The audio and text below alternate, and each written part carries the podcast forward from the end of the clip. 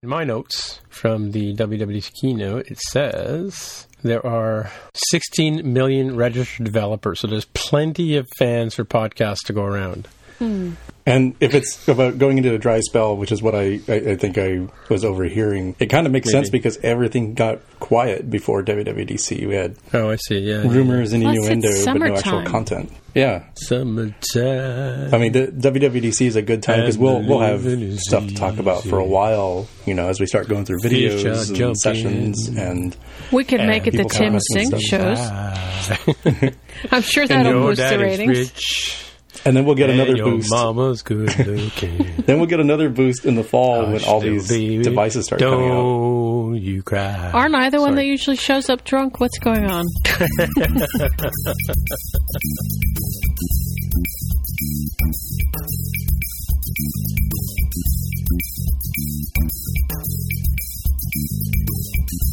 Hey, everybody. Welcome to episode 147 of the More Than Just Code podcast. My name's Tim Mitra, and I'm in Toronto, Ontario, and I'm joined by Jaime Lopez in Seattle, Washington. How's it going? And we also have Tammy Coron down in West Tennessee. Hey now.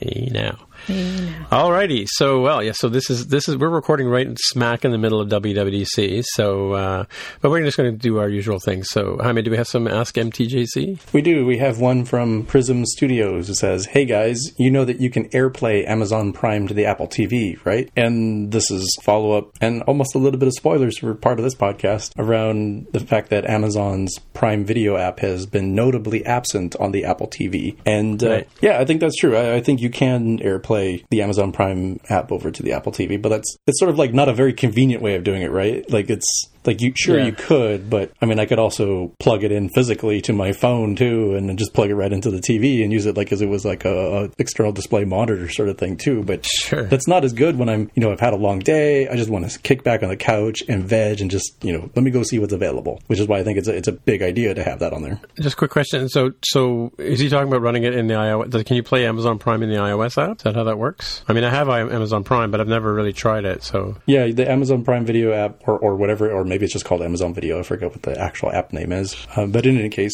it can play video, you know, on iOS devices, your iPhone, your iPad, and if you have an Apple TV, you can also AirPlay that stuff Right, to right. the Apple TV. But it's definitely not as convenient as something we'll end up talking about in this show as we talk about WWE. well, we, we can let the cat out of the bag. There's a lot of stuff to talk about. So, so the big news for TV OS was that Amaz- the Amazon Prime app has come to t- to Apple TV. Is that what, I'm hearing? Amazon Prime Video. Right, So, right. so Okay. for Prime members, being able to view Prime content, both their original content as well as stuff that is free Right. to, to view. Uh, of course, you also have the, the paid route. You know, if you want to watch, let's say, like Hidden Figures or something, you can also rent or buy those through Amazon's video. app. For me, that's huge because I ha- I've been an Amazon Prime member for a long while now, and I don't think I've watched a single Amazon Prime video because it's a pain in the ass to figure out how to go get it and then where to watch it. So um, this for me is going to be big. Yeah, you know Serenity's on uh, Amazon Prime, right? Oh hush! And uh, I- I think for me, this also is big. So I, I happen to have, I don't know how recent, uh, within the last six months, purchased a Roku 4 device. And I've been a Roku user for a while because I sort of had those three major media providers that I really needed. Netflix, but yeah, Netflix is on your toaster, right? Like that's kind of a given, but it's an important one, right? If you don't have Netflix, you're a broken content uh, system. Wait, what the hell kind of toaster do you have? I want one of those. the the, uh, the eye toaster forty nine ninety five. No, I mean it, you probably could get it actually on some refrigerators or some Samsung refrigerators that are basically big old Android devices right on the front. So I'll have to check that out. In any case, Wow. you can get Netflix, or or I should say, I need Netflix. I need Crunchyroll for anime streaming, and I also need Amazon Prime Video. Now the former two have been you know available on the Roku. That's great. They've been on the Apple TV. Great. The Apple TV has missed until recently missed out on Amazon Prime Video, so it was essentially a non-starter for me. It never was a competitor in my mind. It'd be like, okay, this doesn't meet one third of my requirements. Why would I ever choose it when there's this other thing that meets all my requirements? And now it sort of changes the the whole equation to me of like, oh, well, now when I look to replace my Roku device, I might consider the forthcoming Apple TV presumed device. They didn't announce one, but I'm just going to assume there will be one with 4K sometime in the fall. Cool.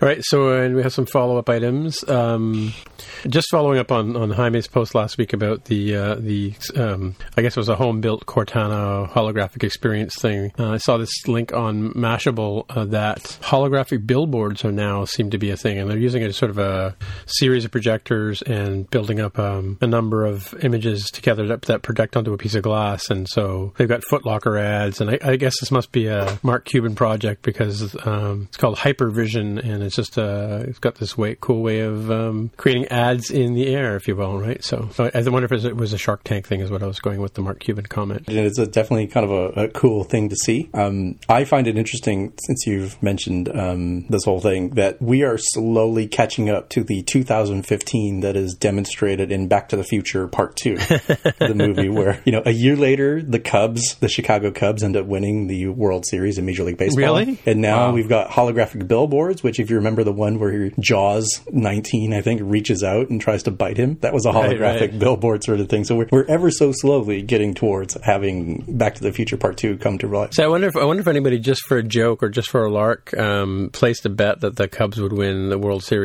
like years ago, right? Just just for a lark, right? And then they go ahead and win it, right? Yeah, yeah, it's, it's, it's definitely one of those things that uh, if you get in cheap enough, the, the odds are so high that Yeah, yeah. i- in your favor that you could uh, you can make some real bank. Yeah. Well, the next uh, item we have is uh, as a um, follow up item is LaunchKit, and I I'm a LaunchKit user. I've not a, I'm not a pro user, but uh, I've been using it since it was originally announced back in beta, and to create screenshots for my apps that go on the App Store. And if you go over and look at uh, Device Tracker or what else have I got on there, um, uh, all of them like uh, Geek Squad, um, all my apps I've used LaunchKit to do my my advertising or to create the screenshots that are on the App Store. They were acquired by Google, I think, a year ago, and we wondered kind of what would happen eh, whether it would you know they would bring LaunchKit over to Android or something. And decided to say that uh, they have now announced that uh, they're going to be shutting down as of July 31st. So if you are a LaunchKit Pro user, you have until July 31st to go and grab your assets and download them. And uh, basically, they say that uh, all data will be destroyed after J- July 31st. So whether you're a free user like I am or a paid user, you're out of luck. So had you guys looked at that product at all? Yeah, I remember I was talking about it on the show. I, I've not used it myself though. Yeah, like I said, well, you can look at my App Store um, list uh, items under IT Guy Technologies, and you'll see they're all they've all been dressed up with uh, screenshots handily made, and it, you know it makes them for you put up you upload one screenshot, and it creates an iPhone four, or 5S,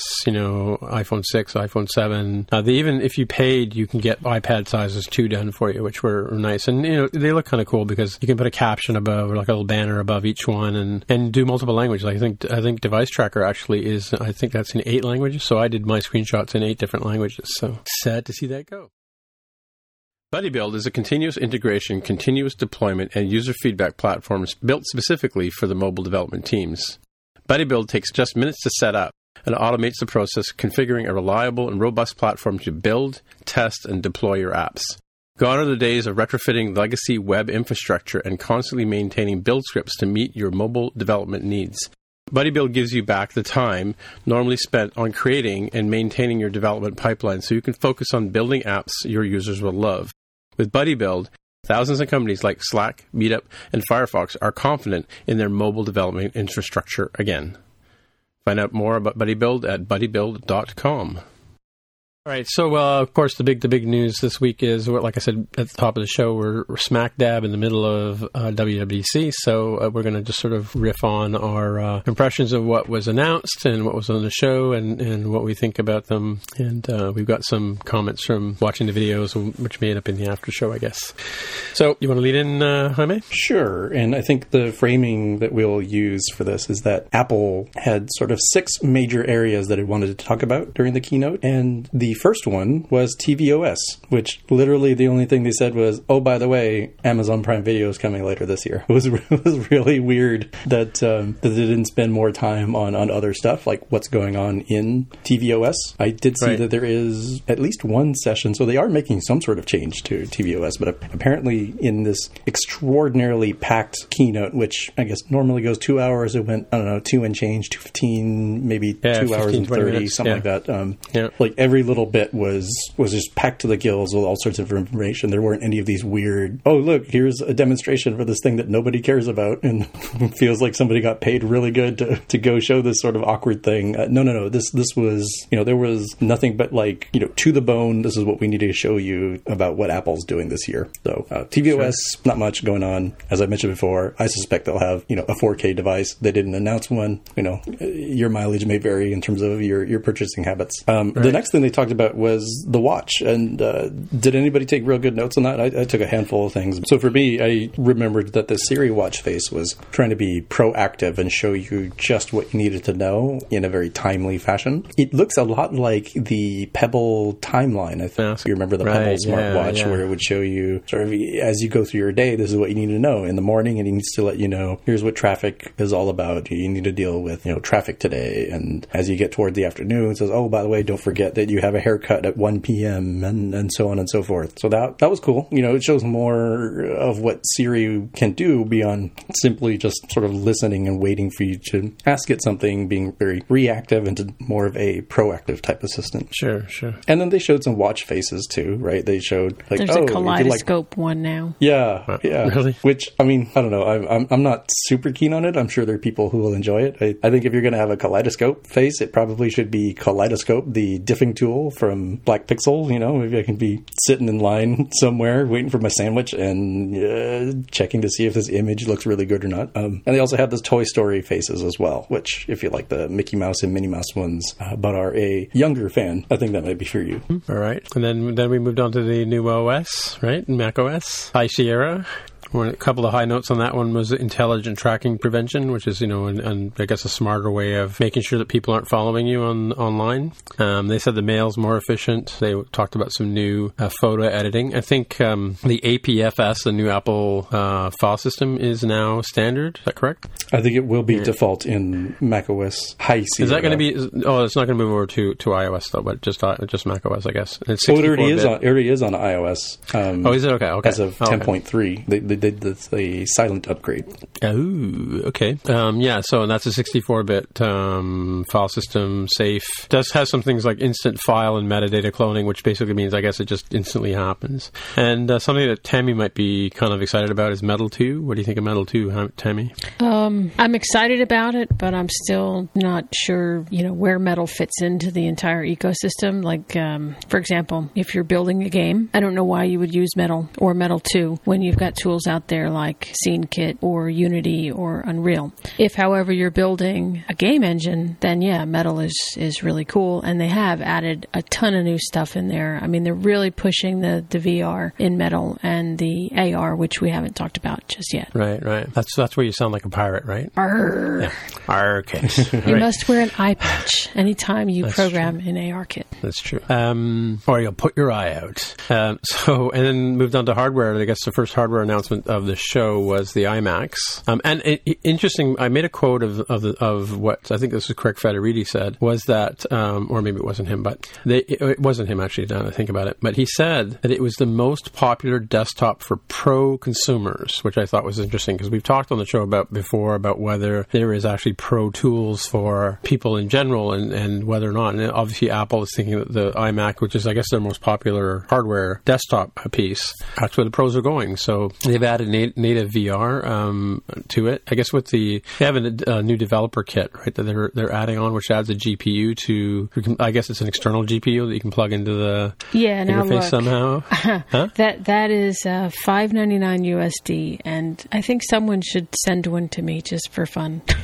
just for, just I'll make review, something really cool for you. just yeah, if you want to send one over to Tammy to review it, she'll, she'll totally be happy to do that. So is that the but the uh, I guess the new desk the new displays are running at ninety frames per second, or is that because and they've added the Kaby Lake processors and SSDs that are 50 percent faster than the previous generation of SSDs. So um, quite a bit of horsepower put into the um, the iMac line. Um, I'm not sure if this is, counts as the fifth thing. I've lost count where we were, Jaime, in terms of counting. I wasn't really paying attention to the keynote. I thought we are on third if you're talking about Mac still. Oh, really? Okay, okay. Um, so, well, the third point four or three was the big uh, drumroll, please, uh, Mac, iMac Pro, you know, with a 5K display and starting at four thousand nine hundred and ninety nine dollars, with and comes in space gray, I think, right? Did you guys have any notes on that? Yes, yeah, and I had a note on that that said, "Get one of these for Christmas," because that's when Right, it comes right.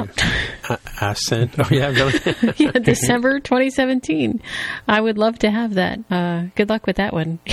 Now you do you do have a you do have a uh, at your place you have a desktop that you use your your Cintiq with right like you don't lug that around on your so you have you have a space where you do your work as well as having laptops right I used to. I used to have a an iMac 27 inch, which I just pretty much gave to my son maybe like two months ago. okay And now I just plug the Cintiq in whenever I'm using it to one of my laptops. Hmm, okay but now the new iMac Pro that Bill is obviously going to buy you for Christmas I think that's what I was doing. I think I was getting. I had this this this uh, premonition that I needed to clear Yeah. that desk space for something new, something bigger, something borrowed, Right, something right. space gray. yeah sleeker, more more tactical than the space gray, Yes. including the keyboard and mouse, uh, Magic Mouse, which oh are exclusive goodness. to the iMac Pro. They are also space gray. That's how I'm going to Okay, sell so- it to him. It's tactical. It's tactical. So how do we feel about the iMac Pro in general? Besides the fact that Tammy's going to get one, but how do we feel about that, and what does it do for the uh, for the you know the video processing people, or the people ma- mixing giant vi- music tracks, and who need all those processors? Processors, like so up to twelve, I think, isn't that right? It's and like sixty four gig is the base model, and um, Let's see, got a note from one- 128 gigabytes ECC RAM is what I wrote. It comes in 8 core Xeon, tw- 10 core Xeon, and 18 core Xeon processor. 18, right. Yeah, with a 4 terabyte SSD. And what did I, oh my lord, what did I write here? Is that 36 gigs per second? What is that? What is, I didn't, couldn't understand the number. It's, it's a lot of gigs. It's a lot of gigs. a lot Trust of me. gigs per second, a lot of gigs. The, yeah. the Mhm. truth is, if if you're an indie developer and you are a one-stop shop and you need to do all of these different things, that's the machine for you. Now, Tim, you said I was going Right. to get one. I can't afford one of those. I would love to get one, but I can't. Even if I kidding. saved up every penny until Christmas, I probably still wouldn't be able to afford to get one. But if you can, if if you if not you, like but more like the general you, if you can afford to get one of those, get one of those because those are Right, right. hella cool. Yeah, I agree. But I mean, how do, what do we think about that in terms of its placement? In terms of what does it do to the Mac Pro? Because clearly, like my comment that I saved about them saying that uh, the iMacs are the, the most popular pro user, pro consumer uh, product desktop wise. Um, clear the iMac Pro is Apple sort of putting their foot forward, saying this is this is the, the machine for you, right? And it's you know at four ninety nine, it's when you start throwing options at it, um, it's pretty much going to be like what you would put into spending to, for a Mac Pro, right? Because you're going to buy a monitor and keyboard, mouse, and all that kind of stuff, right? A friend of mine looked at me during the keynote and he said, you know, the Mac you want is going to cost you five grand, no matter whether it's an iMac Pro or whatever. Like if you really, you know, when you soup it all up, that's what you're going to be spending. What do you think about that? I think given a choice of the Mac Pro or the iMac Pro, I would go with the iMac Pro. Right. Yeah. Yeah. With a 5K display, like Mark's been saying, he's wanted a, a 5K display forever, right? So this gives you the best of both worlds in that sense, right? I, my only concern I see about it going my- away. I see the Mac Pro going away. Maybe not like tomorrow, Yeah. but I do see Yeah. the transition of it just going away. My my big concern about the all in ones is the all in one, right? I've got four iMacs sitting upstairs right now that just came back to me from various people. Like I've got a 27 inch one, I've got a you know a really nice Intel one, but you know the monitors don't work or they're no longer upgradable and blah blah blah blah blah, or they don't have enough memory. And Yeah, my concern about you know people are so technology has become so disposable. You go out Yeah. and you buy a brand new phone every year because Apple here take my money when there's nothing wrong with your other phone. Now, granted, we're talking you know eight hundred dollars versus five thousand dollars, but still, people, or at least you know what I've seen, they they just they don't need things separate. They want this this thing that they can just gather up and be done with it and come back in and replace it. Unless you're like a serious gamer that's building their own PC that you need specialized parts to do one thing or the other, all in one is fine. Is preferred. Hmm, okay. Opinion. Yeah, I think I think Sorry. that Tim to sort of get your, your question. I think if you say, okay, what will the sales numbers be like between this iMac Pro and the forthcoming Mac Pro? I think it, it's got to be easily ten to one. I would guess. I'm just pulling a number Yeah, out of the yeah. air where this is just so crazy and out there in terms of performance that there are going to be very few people who will not have their needs met and met for several years, right? You, you buy this $5,000 machine and it's going to last you five years probably, I would guess, right? We're, we're hanging on to these machines longer and longer because the computing has gotten good enough for most people. But for those who really, really need that extra oomph, I think I'm pretty excited to Yeah, see yeah. what the Mac Pro ends up being in that it, it doesn't have to be held back by the, you know, the, the form factor of the iMac, right? The iMac has to look svelte. It has to deal with things, you know, it, it can do more cooling uh, more actively than the sort of notable current trash can shaped Mac Pro can do. But there's only so much it can do to keep the same sort of form factor, right? But if you say, all right, Right, right.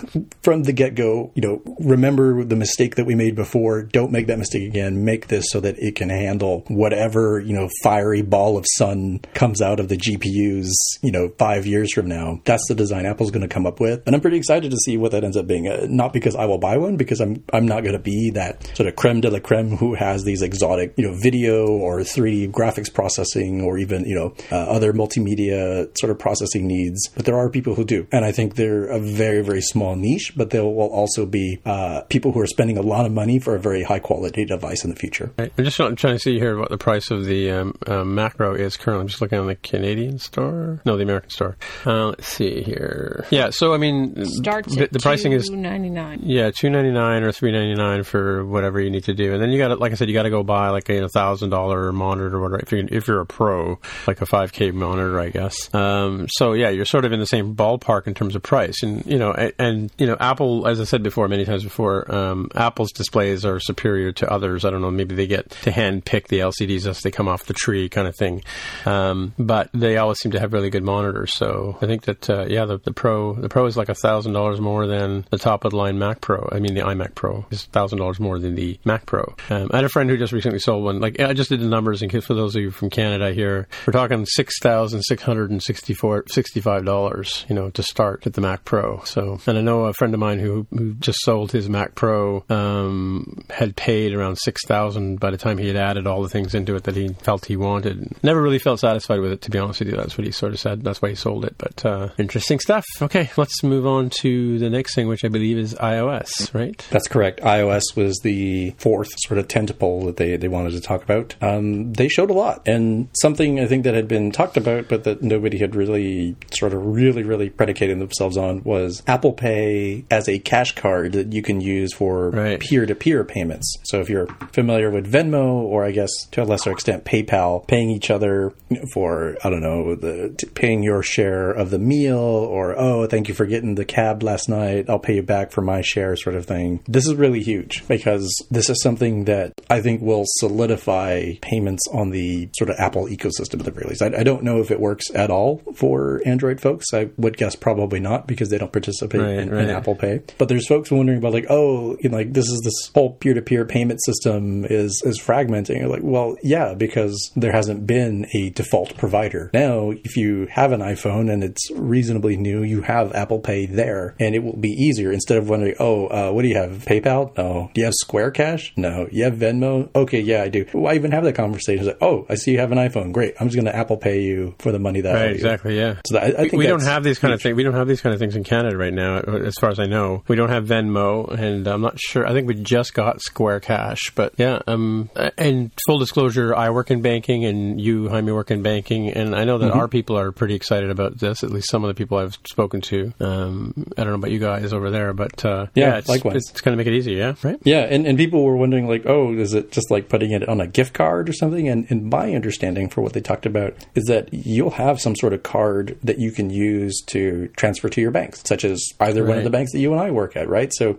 I'm assuming you, you can just add the account number and, and just do an external transfer from your Apple Pay into whatever your favorite bank is. Right, right. So if you wanted to cash out, it's like, oh no, what am I going to do with this money? I, you know, I got paid for the cab, and now I got to go buy like Smurf berries with my twenty dollars. No, no, no. This is like legitimate, actual funds that you have, and sort of weirdly, it turns people are saying, well, it turns Apple into a bank, and I'm, I'm guessing it's probably handled under the covers by Visa or, or some other intermediary. Yeah, I'm sure there's some financial vehicle that's car- carrying the cash yeah, transfer, right? Yeah, somebody is the actual. I, I don't know if there's an equivalent in the um, in Canada, but in the United States, the FDIC is who insure. at the federal level is who insures the actual banks to say, oh, uh, we are going to guarantee that your money is there, uh, regardless of what happens to the bank, up up to a certain amount, of course. Yeah, we have something similar. Um, I don't know what it is myself, right? Yeah, that's pretty cool. So yeah, we, we can skip about iMessage. I don't care about that. yeah, and, and I don't even know that Apple does, other than the fact that they added, you know, uh,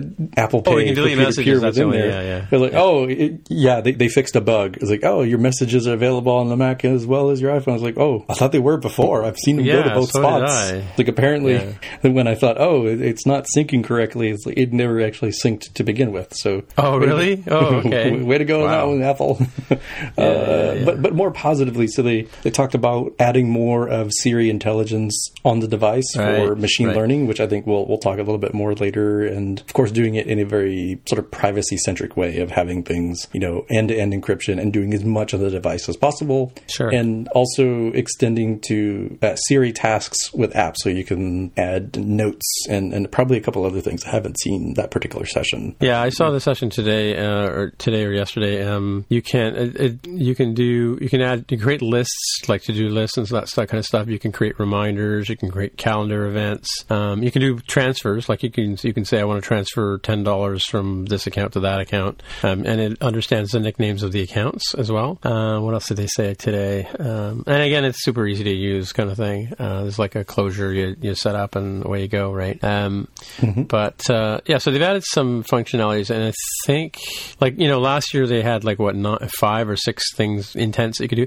It's all based on intents, uh, so everything's in something um, that they've added in for Siri. Kit. Yeah, it looks like, like like last year it was pretty limited in terms of what you could do. This year seems to be a bit more intuitive. And again, uh, you know my my my gut feel about it was the rollout was probably part of of educating and seeing how far they could go with that, but but without you know taking their hands fully off the reins with us to run with it, right? Sort of thing, right? Mm-hmm, So, I mean, the comments were that it does more than ever, and it Siri understands, you know. So, but you, you and you sort of talked about the um, uh, the machine learning that's built in. So that, that was one of the things they talked about with photos was more enhancements to live photo, some things you can do. Um, uh, without, sp- oh, I guess I can spill the beans. I did do go to the um, machine learning um, sessions, a couple of them, and, actually, I think they talk about it in, in the um, the platform State of the Union that uh, machine learning stuff is sort of all over the place. It's in photos. It's in uh, where where we sort of guessed it was, right? Um, and uh, so they, so it's it's kind of rolled into this whole Siri thing as well to be able to gather gather and figure out what you're saying. Yeah, they, they threw in machine learning in there to the point where if you had some sort of, you know,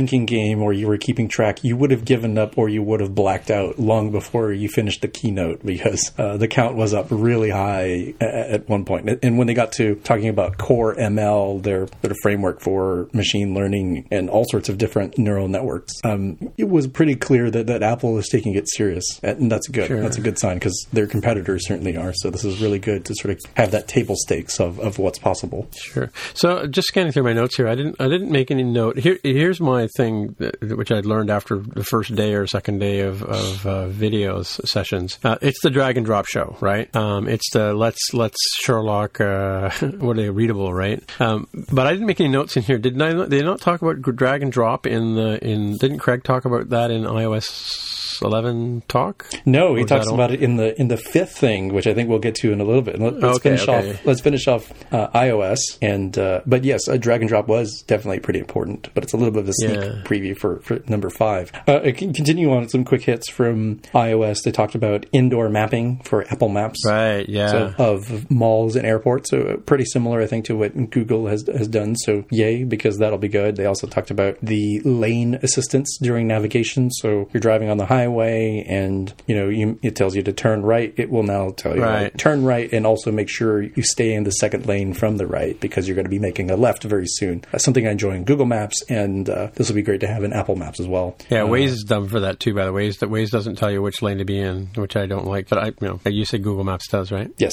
yes. Okay, carry on. HomeKit, they have an update for AirPlay Oh, you 2. forgot to. You got to do the flyby that they did, the drive by they did on CarPlay.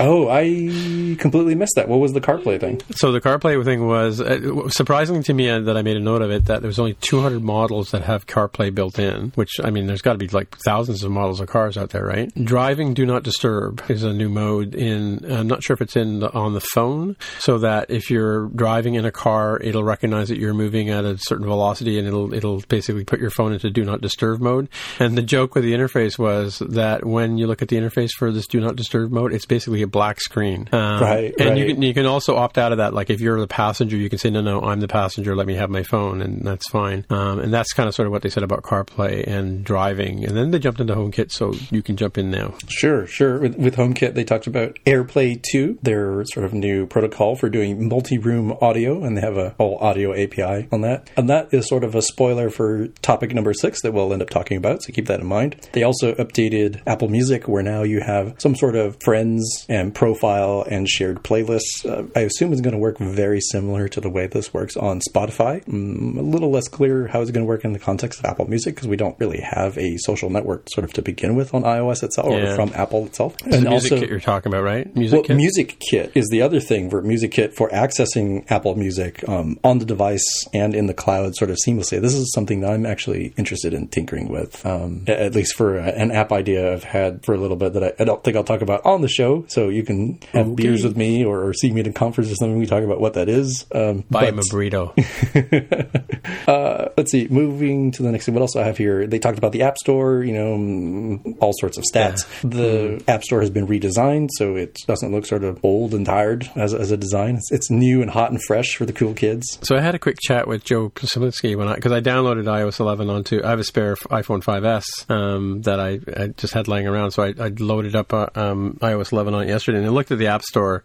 And my impression is, yeah, okay, it's got a nice clean design, which is what Joe was saying he liked about it. But um, I find that like this whole idea of featured now kind of really obfuscates the fact that there are other apps on the App Store, right? Um, I don't know if you've had a look at it yet, but that was my first gut feeling about it was that you know we're going to have to do more work to do our marketing and stuff like that. But uh, I found like you know if you go to the App Store just to look and see what's there, you kind of you, you sort of see Monument Valley 2 and a couple of other things that are kind of being featured by Apple. But what, did you did you have any in, idea about the design, Tammy? Do you have anything to say about this? You have a rant for us or something? No rant, only because I played with the new App Store for like maybe two minutes to go grab myself Affinity Photo and Swift Playgrounds. that was it. I jumped in and jumped out. So yeah, so you let the cat out of the bag there with Affinity Photos. Um, I am no good. No good, I say. No, it's okay. We we had Ash. Uh, Ash, what's his last name? Lucen, I think. Luce. Oh, I don't, I can't We pronounce had it. Ash from Affinity Photo on Roundabout a couple of uh, months ago talking about, and he was sort of saying, kind of dropping hints about something for the iPad coming, and he kept talking about Affinity Photo. Is Affinity Photo on the Mac App Store too, Tammy? Do you know? Yes, it is, and I, I love it on the on the on the Mac, and I love it now on the iPad, and Right. it's like my new favorite app. So, So was get it, on the store before? Before Affinity was it on the Mac App Photo? Store Yeah, before? yeah, that- that's Oh, been out for a while. so coming to the iPad is the new thing, right? Coming to the iPad is a new thing, and it was really good to Yeah. see Ash up on stage at WWDC. I never, I didn't expect that. So when I heard him talking, I looked over. I'm like, "Hey, I know that guy." yeah, Yeah, that's they all they all on the, on the other Slack channel. They said, "Isn't that the the roundabout guy?" yeah. yeah. So, anyway, sorry, sorry, Timmy. Back to the back to the real thread. the App Store, the App Store. I mean, so Tim, you're talking about the the App Store redesign. I mean, it, if you're an indie developer out there and you're hoping that you know this thing that you've put all your blood, sweat, and tears into will be front and center. Um, I mean, the fact of the matter is, no, unless they on the editorial team think, oh wow, they also agree that this is a great app and they feature it. Right? It, it doesn't show a higher density of apps, and I think it's been quite a long time since people have been able to just sort of casually browse through random Right, right. parts of the App Store and find apps. There are just way too many. I mean, you could look at one, you know, per second, and you probably would never finish during your lifetime, is what I would guess. I've not done the math myself, but like, there's new apps coming out all the time. is just an unending problem. So from that perspective, it, it is unfortunate. I mean, of course, the the big players like Monument Valley will will get sort of you know, their props and, and everything uh, if that comes out of you know like Adobe and all these other big hitters. But that's that's been true of the App Store for a while. And I think what this does is it does give you sort of a nicer way to sort of put your your best foot forward on these things. And I think Apple has been hinting at this sort of thing for a while when they started doing the, you know, several redesigns ago, and of course also the ads as well, right? So, right, yeah. I know, I know folks are not super happy about that, but it, it is a way for people to find your app within the App Store, right? That's just sort of like a, a business reality of like, you know, in the real world, you got to put out coupons or you got to have an ad on the local news channel or, or whatever the case may be. It's it's no longer the, the time at which Apple itself will be the one providing sort of the, the marketing for you, but at least they have the audience there, right? The, the fact that you are in the App Store means that somebody can download your app. So that's still great and good. Joe and Charles have said on the release notes a number of times that you really got it. You and we've all said this before. You got just because you put an app on the App Store doesn't mean you're going to sell something. You have to do the website, you have to do the marketing, you have to do the Facebook account and the Twitter account, and and you have to build the buzz around the product for people to find it because you know like it's just it's gone.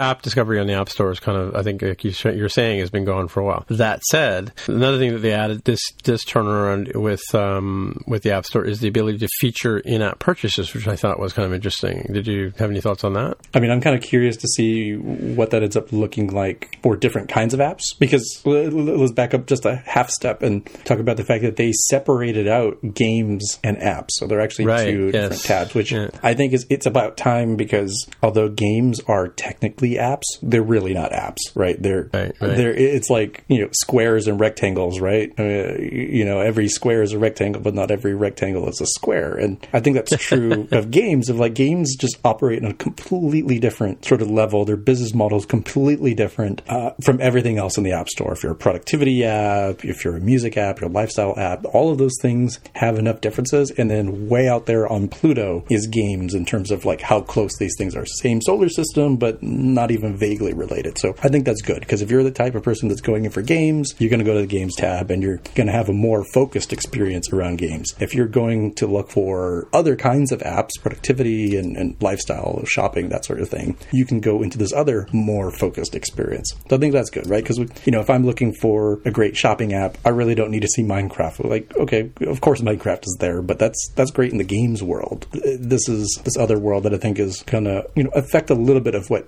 you will see in, in, these different lists. So I think that's good. And and, and for games, I think you know uh, mentioning what the you know the featuring the oh uh, get like a season pass to I don't know like Monument Valley. I don't know if I have some sort of downloadable content sort of thing or or other bits. It might make sense. You might say, oh, uh, this is the kind of app that looks like it has really cool stuff. I don't mind paying for the in-app purchase. For productivity, I kind of wonder how it's going to work. I mean, are you going to put forth your like subscription model or um, yeah, you know, upgrade oh, you to, to the pro version? Feature, yeah. Like, I, I, it's less clear to me how like cool or exciting that featuring will be, but it's good that it's there. So the big moment, of course, Mark's not here for the big reveal, but they announced Core ML, which is machine learning tools for um, iOS and for Mac OS and so on and so forth, right? Indeed. Yeah. So I don't know if I, I don't know if you. I guess you said you haven't seen the sessions, but I so I went to the Core ML session, and it's pretty much like they've made it. Uh, they they use a um, a third party uh, utility or library for a lot of the machine learning, but they kind of hook it up for you. You kind of you opt you opt into using Core ML, and uh, you feed in a few things, and depending on what kind of in the demo they, that they ran, depending on the kind of uh, learning library you you added your your file, you may add, something that might be 20 megabytes or 50 me- or 5 megabytes,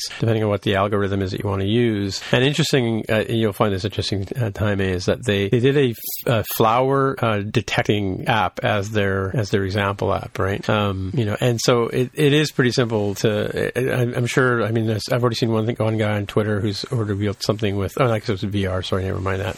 But um, yeah, it's interesting that, that it's that simple. It's you know like Apple has been. We've had machine learning, you know, in different phases all around the world, and and Google had Google's I/O had a lot of emphasis on machine learning, and I think Apple has it has it too. And you know, and we've talked about you know photos having machine learning in it before, and uh, they they they did uh, Siri uses machine learning as well. So um, yeah, it's pretty pretty sweet little technology they've added for another tool for us to basically get you know make some neat apps with, right? Indeed. I don't remember what did they demo with uh, on the keynote. I can't remember now. Or is that the for Vision API? ML? Oh, Vision API and language detection. I think those are part of Core ML, right? I think that's probably where they demonstrated that. Yeah, yeah. And yes, it is technically part of that. and then we get to the pirating. Arr, That's my favorite. R kit or, or, ARKit if you're not a pirate. Yeah. So what do you want to tell us? What do you know about our R kit there, Tommy? Well, it's it's Apple's sort of first official foray into augmented reality. Thus the AR. And I think last episode we were talking about you know, what were our predictions, and ARKit is one of those things that I was predicting. But what I didn't know is which route were they going to go? Were they going to go the Google route, where Google's AR is trying to understand the world? You know, you hold up the camera and it shows you, oh, uh, this thing is, uh, or this thing I'm looking at is a restaurant, and here's the relevant Yelp review, and here's the hours of operation and their menu and all sorts of things. Or the Facebook route, where Facebook's camera system uh, and also for Instagram is trying to be more like Snapchat, where you're overlaying the world and putting um, experiences there that don't actually exist. It could be funny face filters. It could be, uh, I think they give the example of IKEA, where you're, you know, showing like, what would this furniture look like in my actual room, sort of thing, without having actual sort of headset that you're wearing. This is still sort of freeform using your iPhone or your iPad to, to do that. And, um, well, they, they went with the latter. Uh, spoilers, they went with the camera side where Oh man, they've got really good looking AR that, that looks pretty easy to, to use. I've, I've only seen what they showed in the keynote and the platform State of the Union. There, of course, was also a session that, I don't know, I've seen people um, on Twitter showing off these different things that they did. Sounds like it's relatively easy to do. So I think it's great. It's another tool in our tool belt. Yeah, for sure. Yeah, that was the, one of the tweets I saw was a guy had taken his Strava data and put it, mapped it onto a table in front of you, and then you could sort of move around it and see his ride, as it were. It looks sort of on the detailed on the on the uh, topographic uh, mountains and stuff like that. So it's kind of Mm-hmm. cool. So, which brings us to another piece of hardware that we uh, we predicted. So, by the way, how did we do on our? We had six things we had predicted more or less. I think you were keeping count during the during the podcast or during the uh, keynote. But did you? Think I didn't keep track of everybody six, four for six or something like that, or predictions. Let's see. So so far, I had ARKit, which great. I, I got that one. I mentioned third party watch faces, which did not happen. So boo on that. Boo. And two of the other picks we will get to when we get to step six, because right now it sounds like ah. Tim, you want to go to step number five, and that is the iPad. Oh, is that number five? Oh, I'm lost now. Okay, yeah, step number five. Yeah, okay, yeah, the iPad. But I'm going in order, right? Yeah. So yeah, they, they came out with a an iPad uh, 10.5 inch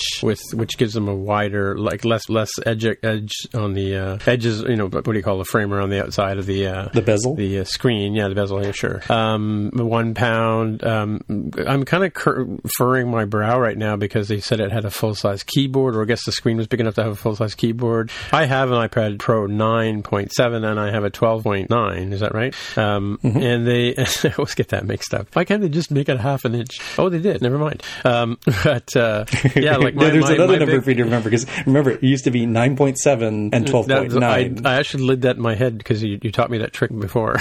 and, and even Apple itself, like the, the presenter said 13 inches, like, mm, it's not really No, 13 inches. I think you're okay. stealing uh, a little bit there, but okay, I I get what you mean. 12.9 is close enough to 13 inches. Yeah, but what's interesting about it, of course, and it has full size keyboard, arguably, has True Tone, which the 9.7 had, and I'm saying this in past tense because we have to have a memorial in a few minutes. Uh, the PR6 uh, color space um, as well. So that and so what happened is it's not the 12.9 that got replaced; it's the 9.7 that got replaced by the 10.5. Are you still with me? Effectively, So yes. So you have two iPad Pros, a big one with with without True True Tone and without PR6. I don't. Well, I'm not sure if it has a PR6. I don't think it does. And then um, and then you've got this one because the 9.7 had the better color and the better better uh, uh, ambient adjustments, right? Which was True Tone. So yeah. So the, the low the low end model of the Pro series is now the 10.5. So and that was a short life that that other one lived. Mind you, I guess it was April of last year, April 2016. Yeah. So I guess a full year and a bit, year and a half. And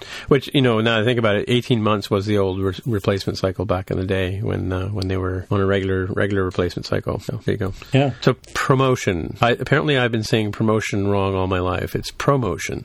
if you capitalize the M in the middle, yes, it becomes ProMotion TM. Probably I didn't check the slide to see if it was like that. Yeah, yeah. So what is promotion? My understanding is that it's the way that they're going to make the screen refresh adaptable. So normally Right, you'd have yeah. something at 60 hertz. This goes up to 120, but there are cases where you don't need that speed, right? They, they mention sort of the step down where you're viewing a movie where you wouldn't want that full speed because Right, right. as like what is it the hobbit that was 48 frames frames per second instead of the typical 24. It looked Oh, a was little it really? weird Wow. to folks. Wow. Hmm. Um, And then, of course, the other thing is if you're looking at a still image, you you really don't need to refresh anything even Right, close right. to that amount of speed because you're, you're just burning time and energy for that. So that, that's part of what I wrote on on promotion. Pro Right. motion. So, and so the 120 uh, frames per second, that's for the uh, high end gaming, right, Temi? Yeah, mostly for the VR. I was I was on mute. Sorry.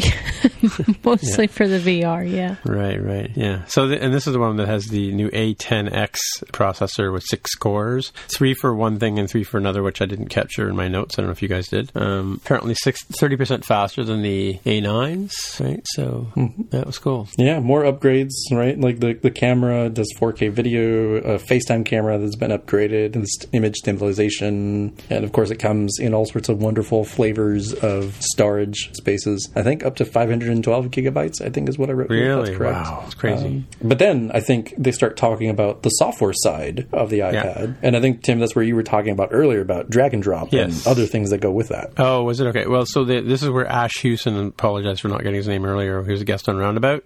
He's the sales manager, managing director, or something like that. I think started out in the in the shipping area and worked his way up over twenty years, and now he's the um, managing director. Is that correct, Tammy? Or sorry, Tammy? That is correct from what I remember. Yeah. So he works for Serif, is the name of the company, right? And they produce Affinity Draw and now Affinity Pro Photo on the iPad. Affinity Designer. Affinity Designer. What did I say? Uh, whatever. Affinity Draw. Didn't say QuarkXPress. That's all. Um, so anyway, so uh, another note about this thing: uh, USB three charging on the um, iPad 10.5, which now another Ferd bra moment. Did they mention that it doesn't have Lightning cable? It must have Lightning cable for the old folks who are using the old computers. Thoughts? That is a really good question. I don't actually remember what that port looked like. It does offer fast charging. I don't recall if it Yes, offered um, yeah. what the particular port looked like, but Yeah, I just uh, I remember the comment about uh, USB three, and I, I was paying attention to something shiny at the time, and and I was going to ask you guys if you caught that moment. Maybe our fans could let us know with an Ask MTJC tag, right? well, I'll use negativity as the barometer where it almost certainly has to be a lightning port because if it wasn't, there would be people freaking out left and right about fragmentation of ports if it was USB-C as an example. Well, you know, here's the thing. So the new chargers that come with your MacBook Pros are USB-C cables, right? So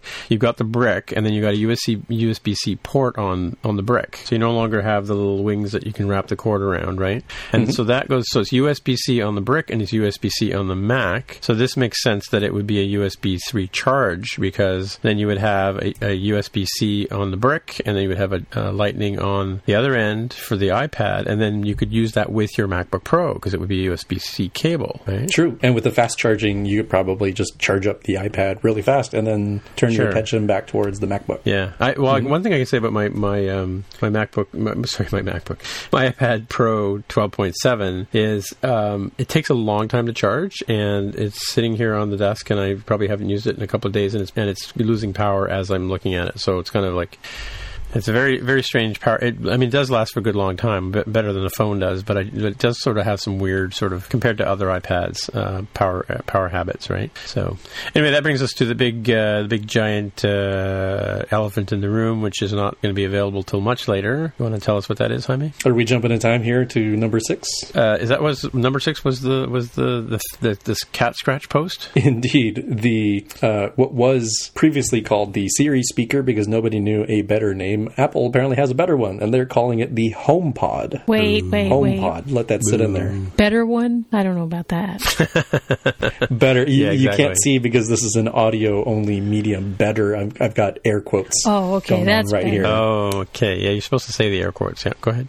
better than than Siri speaker is HomePod. Apparently, because well, if you remember, of course, the iPod, the original pod, was based on audio, and they've also had the EarPods, followed by the AirPods, both of which are buds that put music right into your delightful ears. And now they have the HomePod because it plays music and it is in your home as opposed to being out on the bus. right. Right, you're not going to carry this in your backpack. Right. Mm-hmm. This, uh, well, so, so this gets sort of back to the, the other prediction I had of, about the Siri speaker and, and what it would be there. And I don't know, I'm going to give myself 50% credit on, on this one because it's, it's yes and no in terms of whether this is what I thought it was going to be. The The yes is the fact that it does include Siri as an assistant that you can use with HomeKit and integrate into your life. No, in that they really de-emphasized Siri. It was kind of a oh by the way, there's Siri. Okay, thanks, bye at the very tail Yeah, end. well, yeah, yeah. So It- everything was more like, oh, this is a high-end speaker, and they did everything except say Sonos's name as a this is Sonos,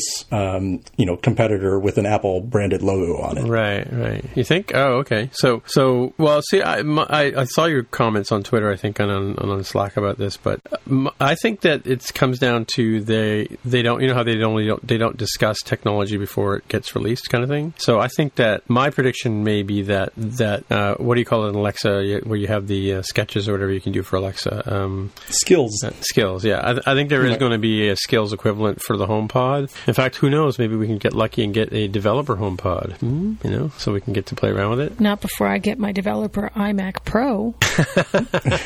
Per- yeah, yeah. Forgot we need the developer iMac Pro. Tim, if you're listening, make sure that happens. Right, right, Mr. Cook. I mean, going down sort of the things that you talked about, it is something that has uh, seven beamforming tweeters, so it will use that plus the six microphone array to sort of try to understand the shape and layout of your room, so that it, it can sort of really fill the room with high quality audio here, right? So it's Oh, so the tweeter does that. Yeah. Okay. it's a little bit distinct from the Amazon Echo or the Google Home and that both of those they do have speakers and they are okay. No one's going to call them good. They're the sort of things that you Right, hook up to a legitimate sound system. And in this case, the sound system is the HomePod. So it's kind of a, a different approach. Uh, of course, it integrates with Apple Music, and as of this recording, nobody is really sure if it's only Apple Music. Like, could I play Mm. Spotify or Pandora on there? Nobody really knows yet. But as of this point, of, of course, it's got Apple Music because that makes sense. Um, it also has um, the ability to play podcasts. So perhaps in the future, if you buy one of these, you can listen to this wonderful podcast and it has the ability to play pod- podcasts. I thought you were kidding about that. No, that they actually called that out. So I was like, "Yay! More than just code and roundabout. Listen to both. Oh, and release notes and other friends of the show that I'm probably forgetting."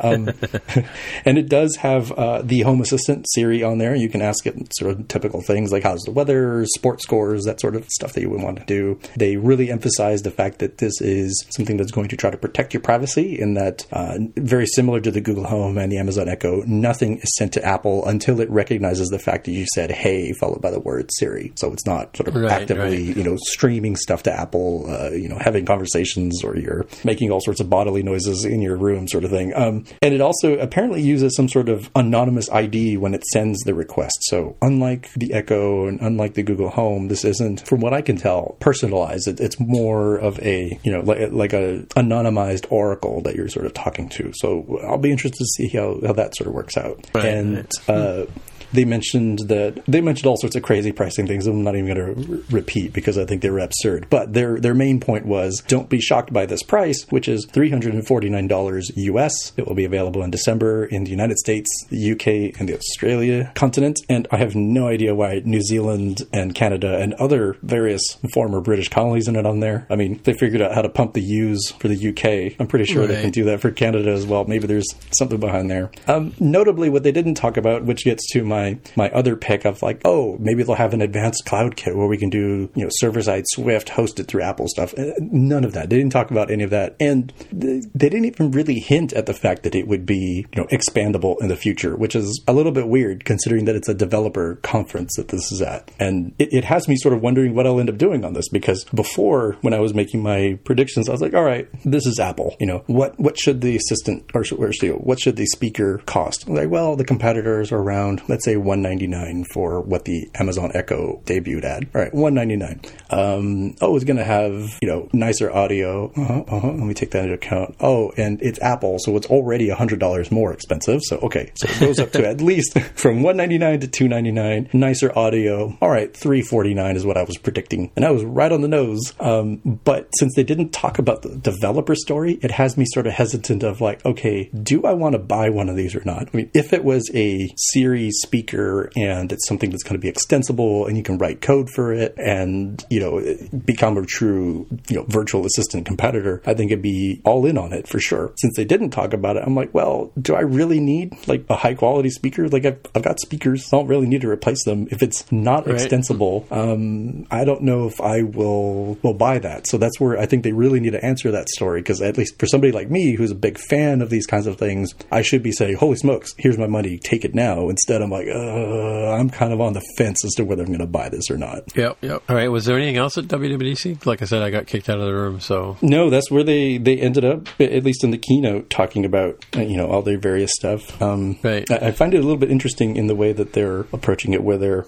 it kind of feels like the reason they de-emphasized Siri and didn't have even a story that says, "Oh yeah," and then you'll be able to expand this. You know, we're not we're not ready to talk about your WWDC. We'll do some tech talks or something. It kind of feels like an admission that Siri is in fact behind what Google and Amazon are doing, and even Apple itself knows. Otherwise, it mm. was a very sort of tepid step into that direction where it feels more like, well, we can sell a high end speaker. Great, you don't need Siri for that. It doesn't need to be HomeKit enabled. Why would it be? Why don't I just use my iPhone to do the HomeKit stuff, or my iPad, right. or my Apple TV? What like what, what does this bring to the table if not for the fact that it can be a, a speaker assistant? So that one's a little bit odd. I, I feel like it was a more muddled story than than I think they should have gone in with. Mm-hmm. So do you think we have time to whip through the platform State of the Union? What do you think? Because that could be almost as long as what we just did for the keynote. Yeah, let me look at my notes here. Um, it's not as long as the keynote. Uh, I didn't write as many notes. I only have three and a half pages on it. what are you, Tammy?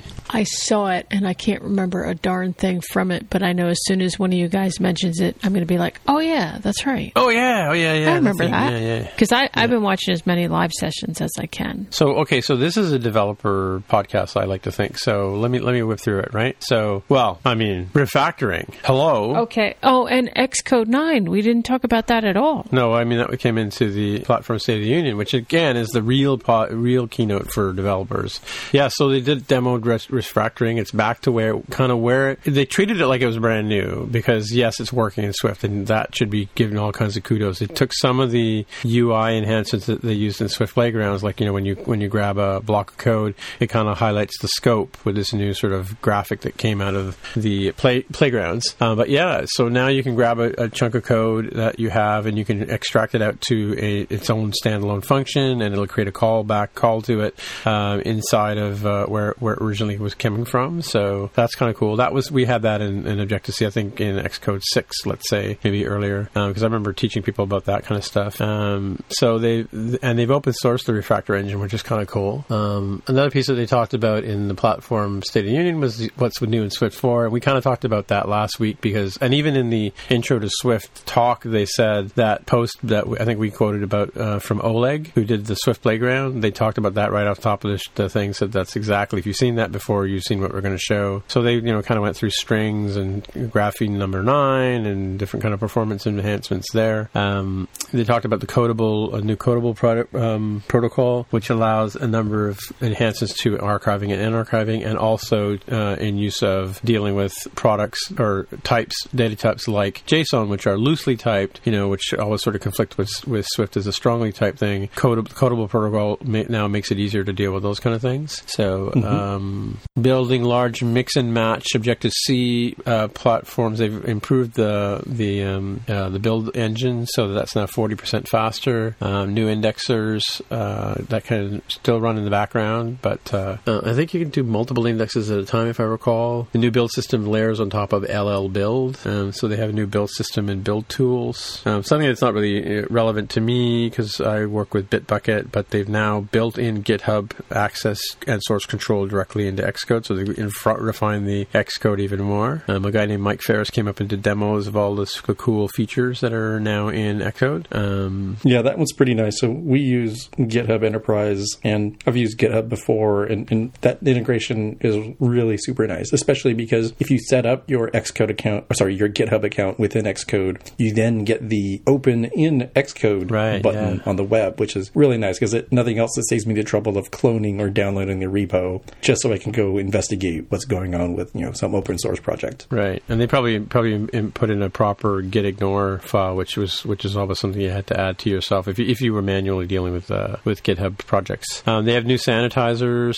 Um, they, they had two things before, but the two new ones they added in here are the undefined behavior sanitizer and uh, a new one called main thread API checker, uh, which by the way is enabled by default. So, it, and uh, do you know how to explain those, Jaime, at all? Sure, because I trip up on this all the time. But imagine you're doing something in the background, let's say like a network request, and then you want the results of that network request to do something like, let's say, update the database, or in this case, for the main thread, update your UI. Well, it's a big no-no to update the something that's on the main thread, like UI stuff, from background threads, and you will get penalized. And I know this very, very well because I do it all the time, despite knowing better. Um, if you try to do this, you'll end up wondering, like, huh, isn't it not doing anything? What's going on? And then 10 seconds later, roughly, you'll see, oh, there's the result I wanted. Oh, dumb me. Yes, obviously, this thing is not going to get called and updated because I didn't update on the main thread. So this will give you a warning saying, like, oh, hey, by the way, you're trying to update something on the main thread from a background thread. You're Sure, going to have yeah, to do yeah. the little dispatch, async dispatch main sort of dance to get yourself back on there. Right, right, and, and this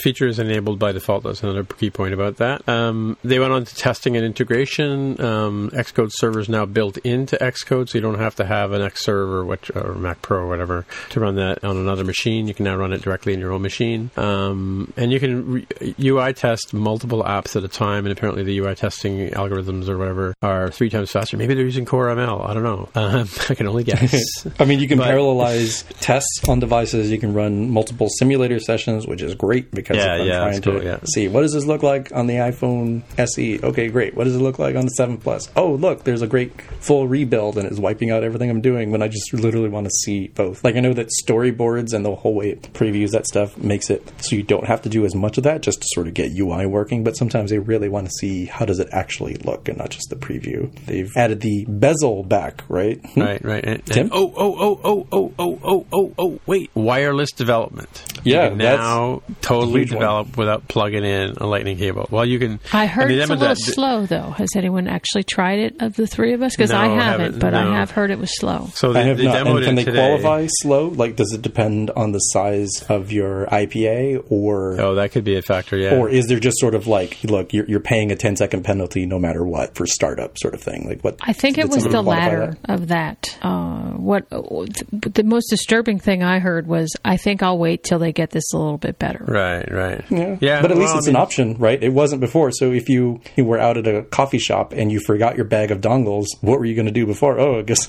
guess I'm not testing on device right now. Whereas now you actually have a perhaps not quick way of doing this, but a possible way of doing it. I can't wait to try it out. Generally, what's the new in Xcode session today, I think it was, or yesterday, and they demoed how how pretty much it's like you just click a button, you have this little globe thing that appears. Both as long as both devices are on the same network, um, it, it will work. If, um, if and if you're in a corporate network like I tend to work in, you can actually also just uh, hit it by by um, by IP address, so you can actually query it that way, and you can also connect to an Apple TV. That's another main advantage for me. Is I guess one of the one of the stoppers for me with with developing on the IT, Apple TV is that in order to you know they gave you the six foot long uh, USB cable, but you know who how many people's couches are like six feet long, six feet away from their Apple TV, right? So wireless development work, works well with in that way. Um, oh, and this is this must be where we where we got to the and drop portion of the show here, Jaime, because they talked about the in the IP, API section about this new drag and drop API, um, and it's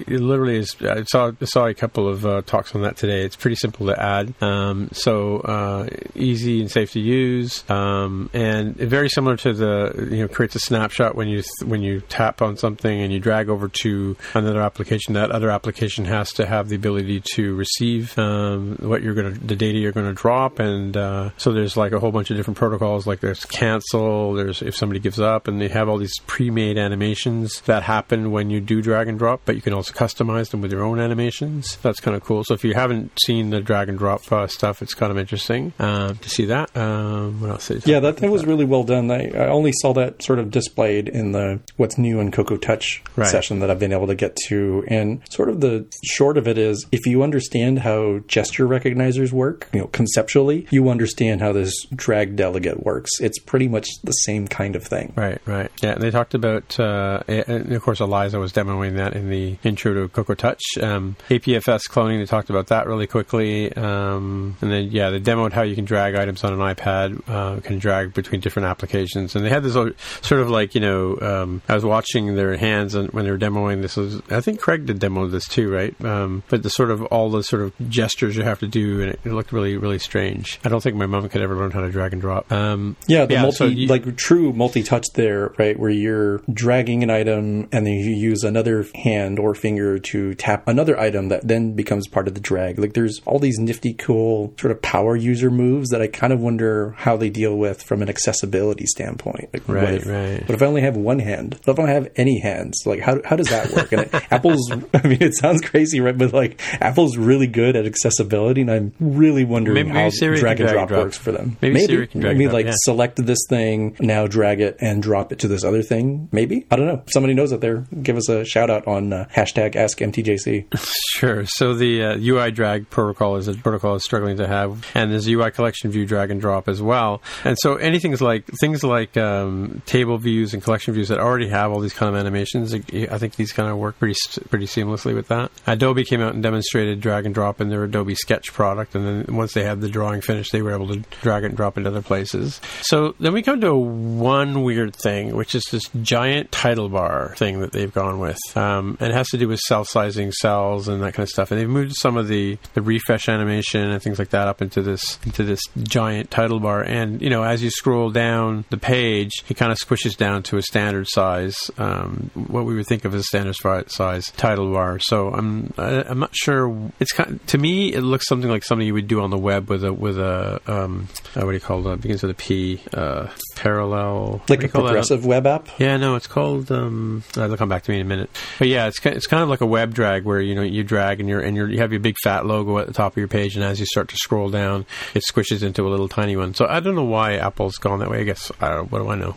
Um, but yeah, it's uh, and it has to do with cell sizing cells. And if you've adopted size classes and and auto layout and all and standard um, storyboard kind of pro- processes, then you get this for free. So you know it, it already it comes out of the can. Um, yeah, it's part of the whole new design language. So for those of you trying to visualize it, so if you remember what let's see, Apple News and Apple Music on iOS 10 look like, where they have the very very large title kind of off to the side, it's left aligned, a very large navigation bar, and then now they, as Tim mentioned, they have the search controller sort of integrated right into that. And as you scroll content out of the way, it squishes back down into what's sort of a normal size. I don't I haven't looked pixel per pixel to see if it's actually the same size as an existing navigation bar. I think it's slightly smaller. It reminds me more, for the animation wise at least, of, of squishing the bar out of the way. It kind of looks like the Facebook app on iOS, and, and there's certainly other apps that do this too, but that's the one that comes to mind of, you know, you've got this sort of fat title bar at the top, and then it scrolls out of the way as you scroll, you know, down into your content, and if you scroll back up, it sort of comes back into play. I don't, yeah. I don't know exactly where they're going with it. I'm not sure. It, it seems to hint at something that's going to be going on with the, you know, the upcoming iPhone in the fall. Um, when I look at this design language, it looks very reminiscent of material design on Android, where you have a very large title, it's left aligned, you have, you know, other things going on with the toolbar.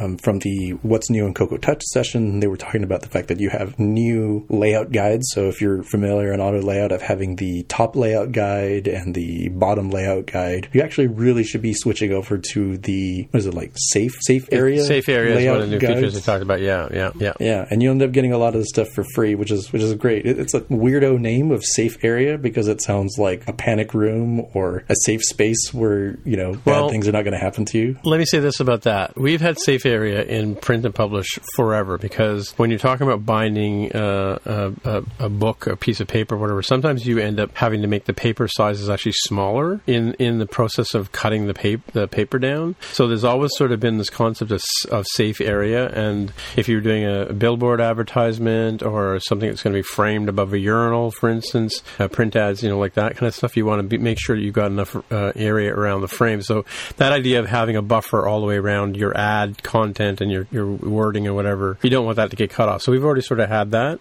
and um, it also keeps it away from the the edge of the screen where where a lot of UI gestures and that kind of stuff happen, right? Like the swiping down and swiping up and that kind of stuff to get the notifications or the control panel, and that kind of stuff. Um, and the one other thing too about the very important thing is on televisions because TVs um, they don't actually uh, they, there's always an over what they call an overbuffer or an overrun where the image kind of bleeds out to the edge because the monitor itself is going to crop that in. So you don't want your content you know running off into the edge, which is going to be cut off by the television. So that's where safe area comes from in my mind, and that's kind of sort of what they're doing here with with uh, with this new concept here in, in uh, iOS 11, right? Oh, cool! I, l- I learned something today. I thought it was a weird name, but if it actually comes from the print design world, then what Yeah, you just explained makes a. Yeah. lot of sense. A lot of sense. Yeah. Yeah, yeah. Oh, I was going to say I, the, the the thing that it does seem to hint at is that the larger phones are sort of the Right, focus, right? right, like right. the if you're a iPhone SE, if you love the four inch phone, the design of iOS is kind of leaving you behind. And I know that's unfortunate because there are many folks who sort of like the smaller form factor, but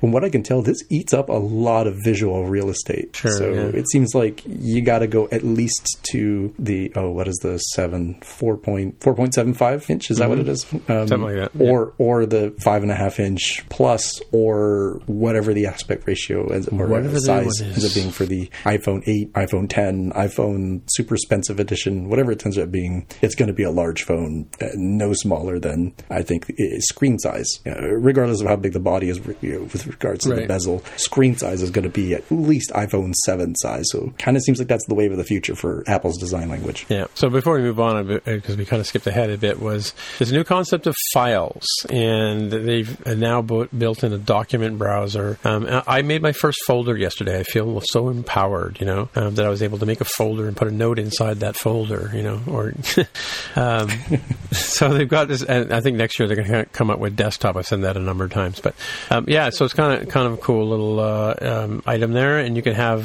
folders in your Notes app, and I guess in your I don't know where else you could have folders, but it may have something to do with the drag and drop paradigm as well, right? So, Yeah, I mean they've also got the Files app that is like Right. Finder, but you know for iOS, so it- it's got iOS in mind. Uh, we kind of skipped over now that I think about it, the fact that they showed off this whole um, more Mac macOS style dock for the iPad, where you can slide it up from the bottom. the app strip, right? Yeah, that's a, sort of the dock. That's actually the next thing that comes up on my notes.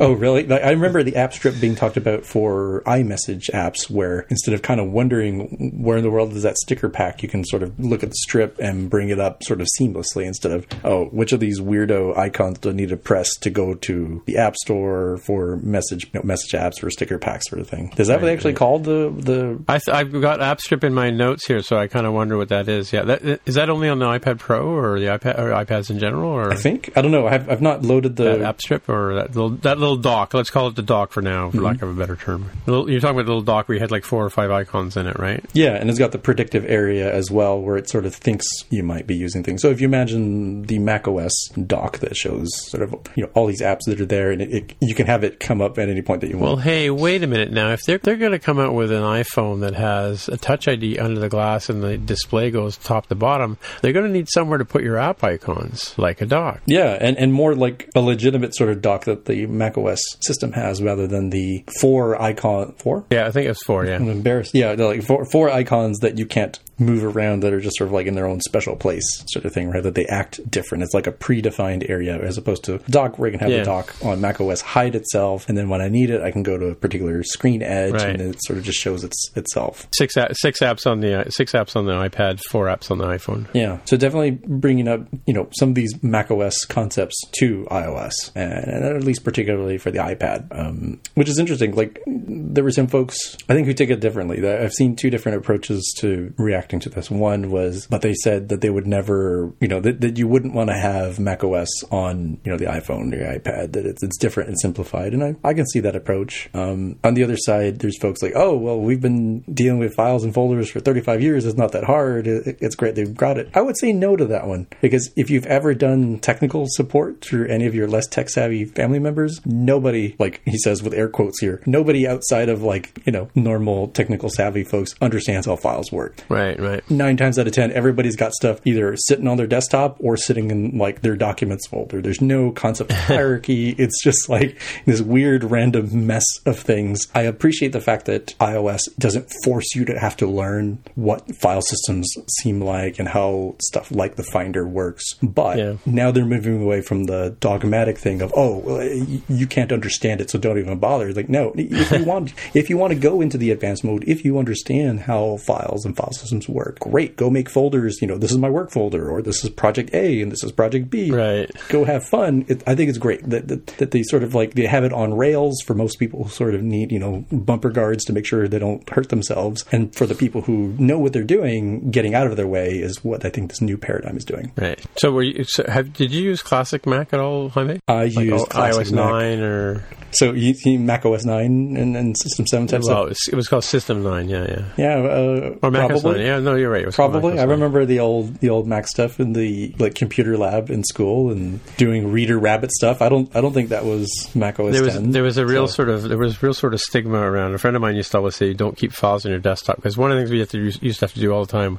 which is sort of a re-indexing, was called rebuilding the desktop, right? And it didn't had nothing to do with files on your desktop. It had to do with with uh, you know re-indexing icons and resources and stuff like that, and what which file goes with what app and that kind of thing, right? And when they were created and fixing those kind of sort of metadata issues up, right? But yeah, so it's kind of uh, that's it's kind of funny to hear you say that people didn't know what they because they didn't know what they were doing back then either. So Yeah, I mean, I think it's really weird. Like, I, I understand how these things work. I don't shove everything on the desktop. I have things neatly organized, but I know the reality is a lot of people don't, and it's not unique to Mac OS. Go check out people who are using Windows devices, and oh, look, everything's on their desktop too, because that's the default saving space. So when Right. you go into something like a word processor, and you're like, oh, I want to save my term paper, or I want to save the letter that I'm writing to my, you know, my local government member, um, you're probably saving it on the desktop because that's what, you, or my documents, or whatever the default thing is, and you probably have an enormous mess of icons and Yeah. files there. And I think Yeah. that's what Apple was trying to address before. Again, I'm still really happy that they're you know, helping those folks who don't know how that works or don't need to know how it works. But for folks who want a little bit more control, now we have finer grain control. Sure. Okay. We have another page and a half of notes to go through here, so let's whip through it. Um, yeah, I just have one one line comment here that says Siri Kit. I think that's pretty pretty much what they said, like you said before. Uh, they had a fun, bunch of photo imaging APIs that came by. Um, they talked about f- uh, photo project extensions. Uh, QR codes are now uh, sort of first class citizens in iOS 11. I'm going to skip past all the, the compression stuff. We can talk about that some other time. I want to get down to the the. Um, oh, one thing, just I think last year, last uh, last year, last episode, I mentioned that my theory behind the two cameras was one was, and it is that one is wide and one's tele, but that's how they were able to do the depth effect for portrait uh, because they can sort of map which is foreground which is background. Um, but yeah, so Vision API was something that uh, they've added, and this is part of part of the um, Core ML uh, ad- edition, and that's how they do things like face face and, and landmark detection, uh, as well as read, being able to read text. And I think that they have something. I know that Google demonstrated something about reading text, like uh, reading Chinese menus and stuff like that. Um, but they talked a bit about Vision and Core ML here in, in the platform um, thing. So yeah, it's basically just Core ML, like I said before, is all about incorporating machine learning into your app. Um, they have a rich set of primitives for us to use. Um, supports a number of different libraries, and yeah, so you can do that. And then Metal and Graphics, and Tammy sort of said a bit about Metal and Graphics. Uh, interestingly, that there's 1.7 million thousand Metal apps on there out there on the App Store. So, and there's 900 million devices that can support Metals for for what that's worth. Um, and then they talked about the GPU for uh, offloading the uh, work off the CPU that you can add to the that's the little um, developer. Was it? Did they call it a developer kit? I can't remember what they called it for the uh, Mac iMacs. That the Yeah, external they, thing? yeah, Yeah. the external GPU stuff. Yeah, I think Yeah. they just call it the graphics. Now I'm going to have to look it up. I'm sorry. I was being attacked by oh, a who, tick. Who are you, Greg? I know. A tick. I, you know, I'm sitting here and I'm like, what the hell is that? It was a Mind tick. your own business. I know. Wow. What a jerk. Uh, I think Had it he was made a home of himself and you, or What's that? had he did he make a hole of himself in you? No, Home he, of himself? He was he was taking a ride on my hat. Okay, it's the external graphics developer kit. Except now I don't know where he went. Uh, more fodder for the after show.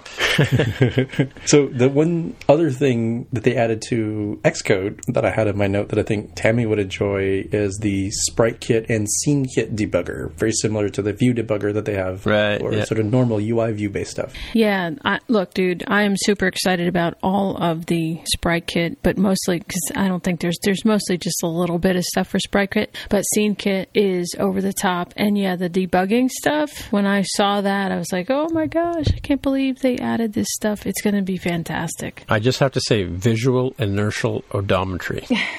Okay, do you feel better now? well, it, they said it in the keynote, so I wrote it down. they were talking about pirate the pirate kit. Oh. I don't know. I watched the. I- I don't know. Maybe I'm jumping ahead here, but I watched the What's New in Scene Kit today, and that blew me away. I mean, it's funny because you know it goes back to what I said earlier before with you know why would you why would you use metal to write a game? And now when I looked at the What's New in Scene Kit, I'm like, well, that's all the stuff that they were doing in metal, and now they're bringing it to Scene Kit, which is Oh, really directly cool. there. Yeah, Cool. yeah. You have your little army of sprites and stuff like that. I mean, armies. Isn't that that was? Wasn't that what, what one of the one of the advantages of metal is you could have all these like you know multiple um, little guys running around on your in your scenes, and it could really render them quick. I don't know if that's the advantage of metal. I mean, yeah, you could do that with metal. An advantage, yes. But uh, you know, there, there's things like uh, now I have to like I- I'm all freaked out because I had a tick on me and I can't think straight. Um, Okay. Well, we can. We I think I think we should sort of we should sort of wrap up the the sort of first day because we got five more days, four more days to talk about. Not today, but yeah, yeah. Yeah, we got a lot of sessions to go through. I mean, we, we really Yeah. touched the tip of the iceberg here, we- just with the keynote and the platform state of the union and a handful of sessions. There'll definitely be more stuff that we'll get a Well, I chance think to I- look at and you know play around with and, and debug and see like, oh, here's this really cool thing I found. Right. So yeah, I just want to. Well, I just want to get give people an opportunity to hear what we thought about what we saw. I think that's why they come to us, right? Well, yeah, and it was a you good WWDC. Yeah, the, the three things I could tell you from my perspective as a game developer, three things I'm most interested in would be the uh, iMac Pro, the ARKit, and the new stuff in Scene Kit, including the augmented reality. hmm Right. Yeah, they did talk about. That's one thing we haven't covered, but okay. Oops, spoiler. No, I, no, no, it's okay. No, no, it's uh, uh, the ARKit was the last thing they talked about in the in the platforms, I believe. Just trying to get back to those notes here. Everything's everything's slow. Yeah, that's where my notes stopped mentioning AR kit. On uh, iPhone 6s and later, and iPro, sorry, iPad Pro and later. Right, right. I don't know what that means for the SE. I think it is 6S internals inside of an iPhone 5S body. Yeah, so, my it might be iPhone okay 6 is now obsolete officially. Officially, you're officially obsolete. Your days are numbered. No, you just save your pennies for the uh, the brand spanking new iPhone. In the Yeah, what, and you'll be whatever all that right. is. Yeah, yeah. I'm totally Yeah, making to- an augmented reality app where you beat up little ticks. That's what I'm doing. squish them.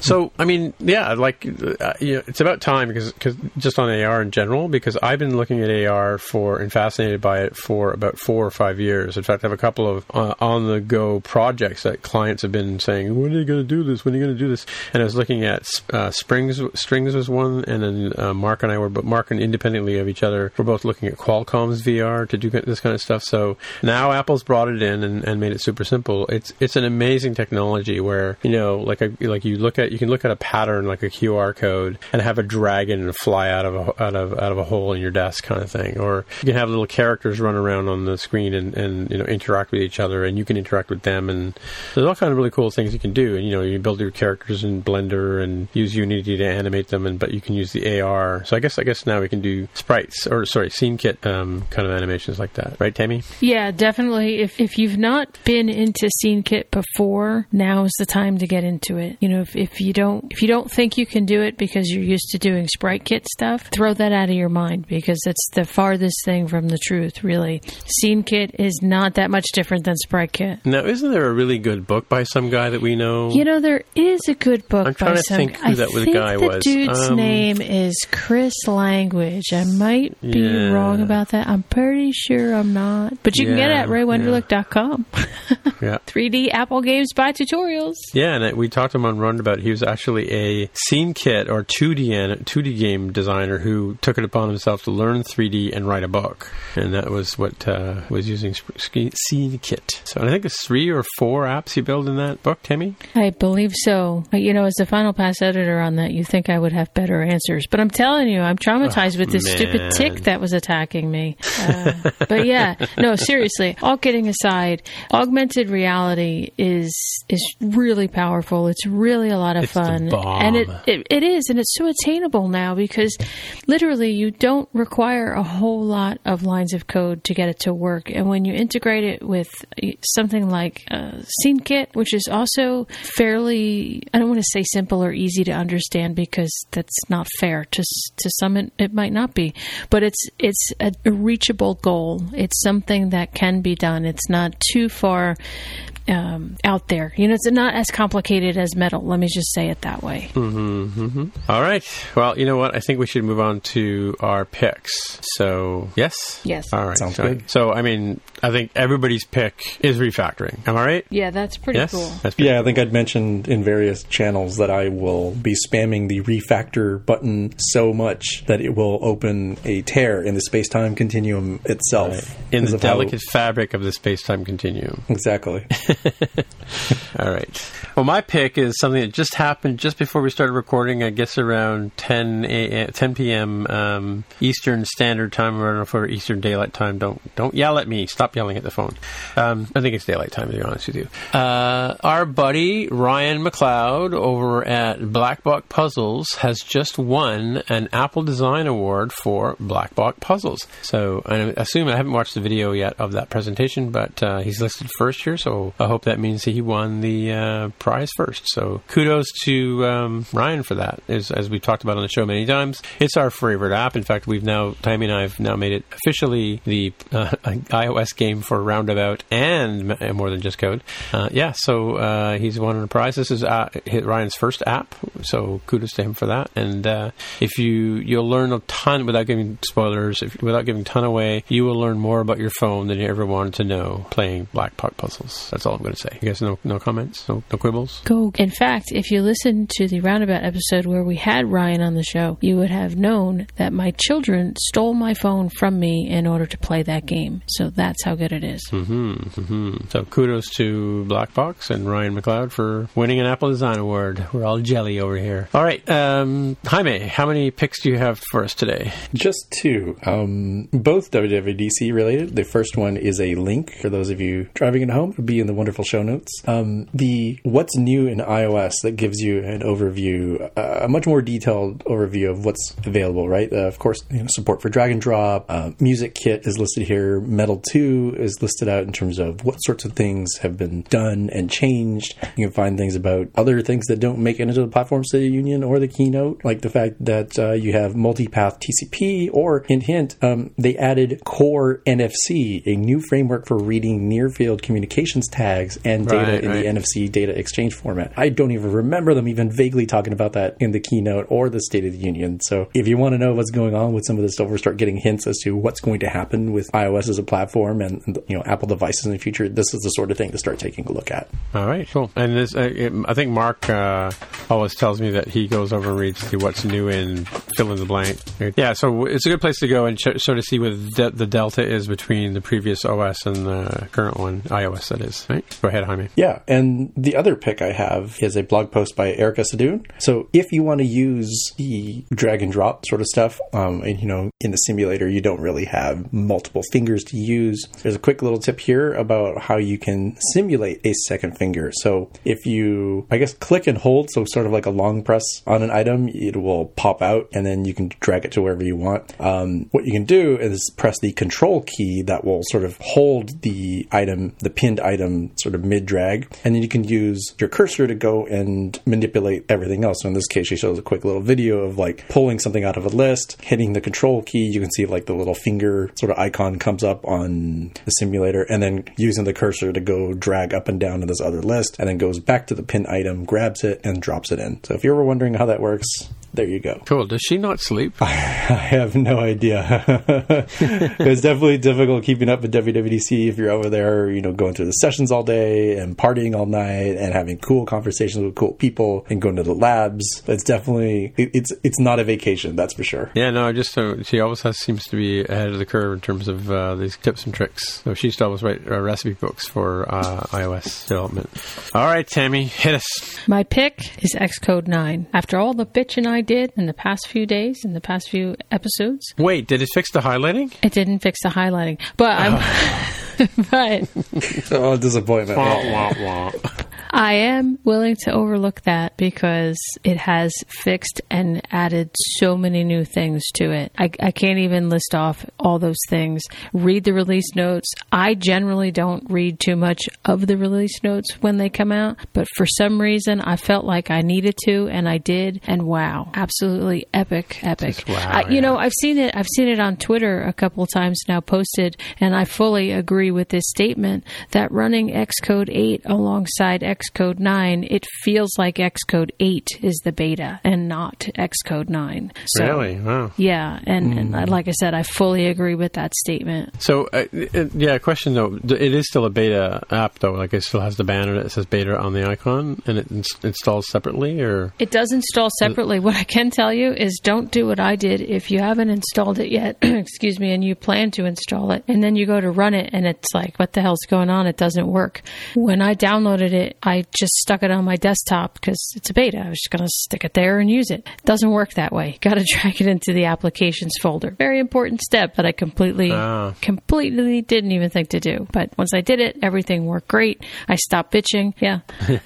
That's good. And remember when I was saying the people and folders, like in file systems, it, it's still tricky, right? That's the sort of thing. I'm glad to, to hear that you had that that sort of fix because that's probably the sort of thing I would do too. I probably would have been running it from like my downloads folder or something and been very grumpy when it didn't work. Oh yeah. It, Yeah. it like, Makes a lot of sense it should be in apps. like it had to be six seven minutes i'm sitting there going why is this stuff not building and how come i there's only two simulators and every time i tried to install a new simulator i was getting like um, some sort of invalid object i'm like geez again tim's going to hear about this well, so I, I do. I can say this one thing about the applications folder. It's a protected space in the OS, so um, it's like it's kind of like a root level, like root kind of owns it. I think so. That's probably why they were able to go in and, and like when you install it, it, it starts to unpack a bunch of things when you first run it. Right? Did it do all that kind of stuff when you first started running it, Tammy? Like install your your uh, command line tools and that kind of. Well, you know, now that you mention it, when I first tried to launch it, I kept getting that message that it wasn't um, a certified developer, recognized developer, the security Right, thing that right. comes up. Yeah, yeah. I had trouble getting around that, even though I went in and said, okay, fine, you know, let it install. I'm fine with it. It kept freezing up and not showing up on my dock, and I restarted the machine once. So I probably should have stopped then and there and figured out, oh, yeah, I should probably move this over to the applications folder. But I pushed through and I sort of like forced it to go. And I think it was trying to do its thing and it couldn't do it. Um, and then again, when I moved it over to the applications folder, I think it probably finished doing what it was supposed to be doing because then I had all my simulators there. I was able to build my projects and everything worked. Right. Interesting though, you know, apps like Carbon Copy Cloner, if you try and run them on the desktop, it'll say, "Hey, this is on the desktop. You want to move this to the application folder." There's a couple of other apps like like that. I'm surprised that Xcode doesn't say suggest that to you. Right. I'm surprised that it came up with a security warning, not a recognized developer. Like, really? Well, who who can trust those guys over at Apple? Right. Right. They're shifty. They're Shady. exactly. You maybe downloaded it from the Chinese website. No, I didn't do that. I did have to make space on my computer, and it does run with Sierra, but I didn't have Sierra on my on my Mac, and I had. Oh, did to, you have to update? I did. I had to update, but I had to clear 60 gig off my machine first. Wow. So is Sierra like officially launched already? No, no, no. Sierra's the one that's out now. High Sierra is the beta. Oh, oh, sorry, sorry, sorry. Yeah, I forgot. Yeah, sorry, I was high on Sierra. Yeah, because they're doing a stellar job with their naming this year. What is? I, I thought he was kidding again when he first started naming. When he started mentioning the name, right? I think a lot of us did, right? We're like, okay, what's the real name? It doesn't help that they made that exact joke with macOS. Was it Weeds for that city in California? yeah, maybe. Yeah. So I like Sea um, Lion myself, but yeah, yeah. I think it should have been Snow something, right? This is the release that doesn't add a ton of stuff to macOS. It's really True, more of a true. refinement and iteration, just like Yeah. Leopard and Snow Leopard. And I've joked about, you know, Sierra should have been Snow Yosemite. This should have been Snow Sierra. That's a mouthful. Well, it though. kind of is. You So, so is High Sierra a, a range of mountains up there, or is it just somebody was fully baked when they named it? Somebody was I think a fully little bit of baked. A, a little bit of B. Yeah. Look, I, I was telling my mother about it. Uh, you know, she was asking about WWDC and how to get all the new stuff and so on and so forth. Forth. And I told her, I said, you know, I explained to her that I, I was going to get Sierra and then get high Sierra. and she got, she's like, what? you going to do what? Said, Don't worry, mom. She's You going to get what? high. It's totally cool. Yeah. Mm-hmm. Mm-hmm. I wonder how people for the next six months are going to be saying, "You got to get high," and then. Oh, thanks, Mac. Mac just banged his head on the table. Isn't I there a think Mac song wants to go, getting high? pee. Yeah. Yeah. I think there is. Yeah. So tomorrow I'm going to work from home so I can pay attention to the videos. Yay. Oh, that's good. Cool. We have a bunch of stupid meetings to go to, but. Oh, hey. Hi, May. If people want to find you on the interwebs, where would they look? I'm on Twitter as at Deva the Hair. And Tammy, where would they find you? At Paradox927, also on Twitter. All right. And as I said at the top of the show, I am Tim Mitra, and I am T-I-M, M-I-T-R-A on the Twitter machine. And that's the best way to get a hold of me. So until next week, we'll go back to watching session videos, and we'll talk to you guys next week. Bye. See ya. Goodbye. You've just experienced the More Than Just Code podcast. If you want to find out more about the show, you can visit the More Than Just Code website at mtjc.fm. There you'll find a summary and show notes of each episode. We list links to the items that we talk about on the show, picks for the episode, as well as links to the apps on the App Store. If you like the podcast, please leave a comment on the website and write a review on iTunes. If you're listening on Overcast, go ahead and press the recommend button. It really helps others find out about the show. You can also follow the show on Twitter at MTJC underscore podcast. If you'd like to support the show, you can pledge any amount on patreon.com slash MTJC. Thanks again for listening.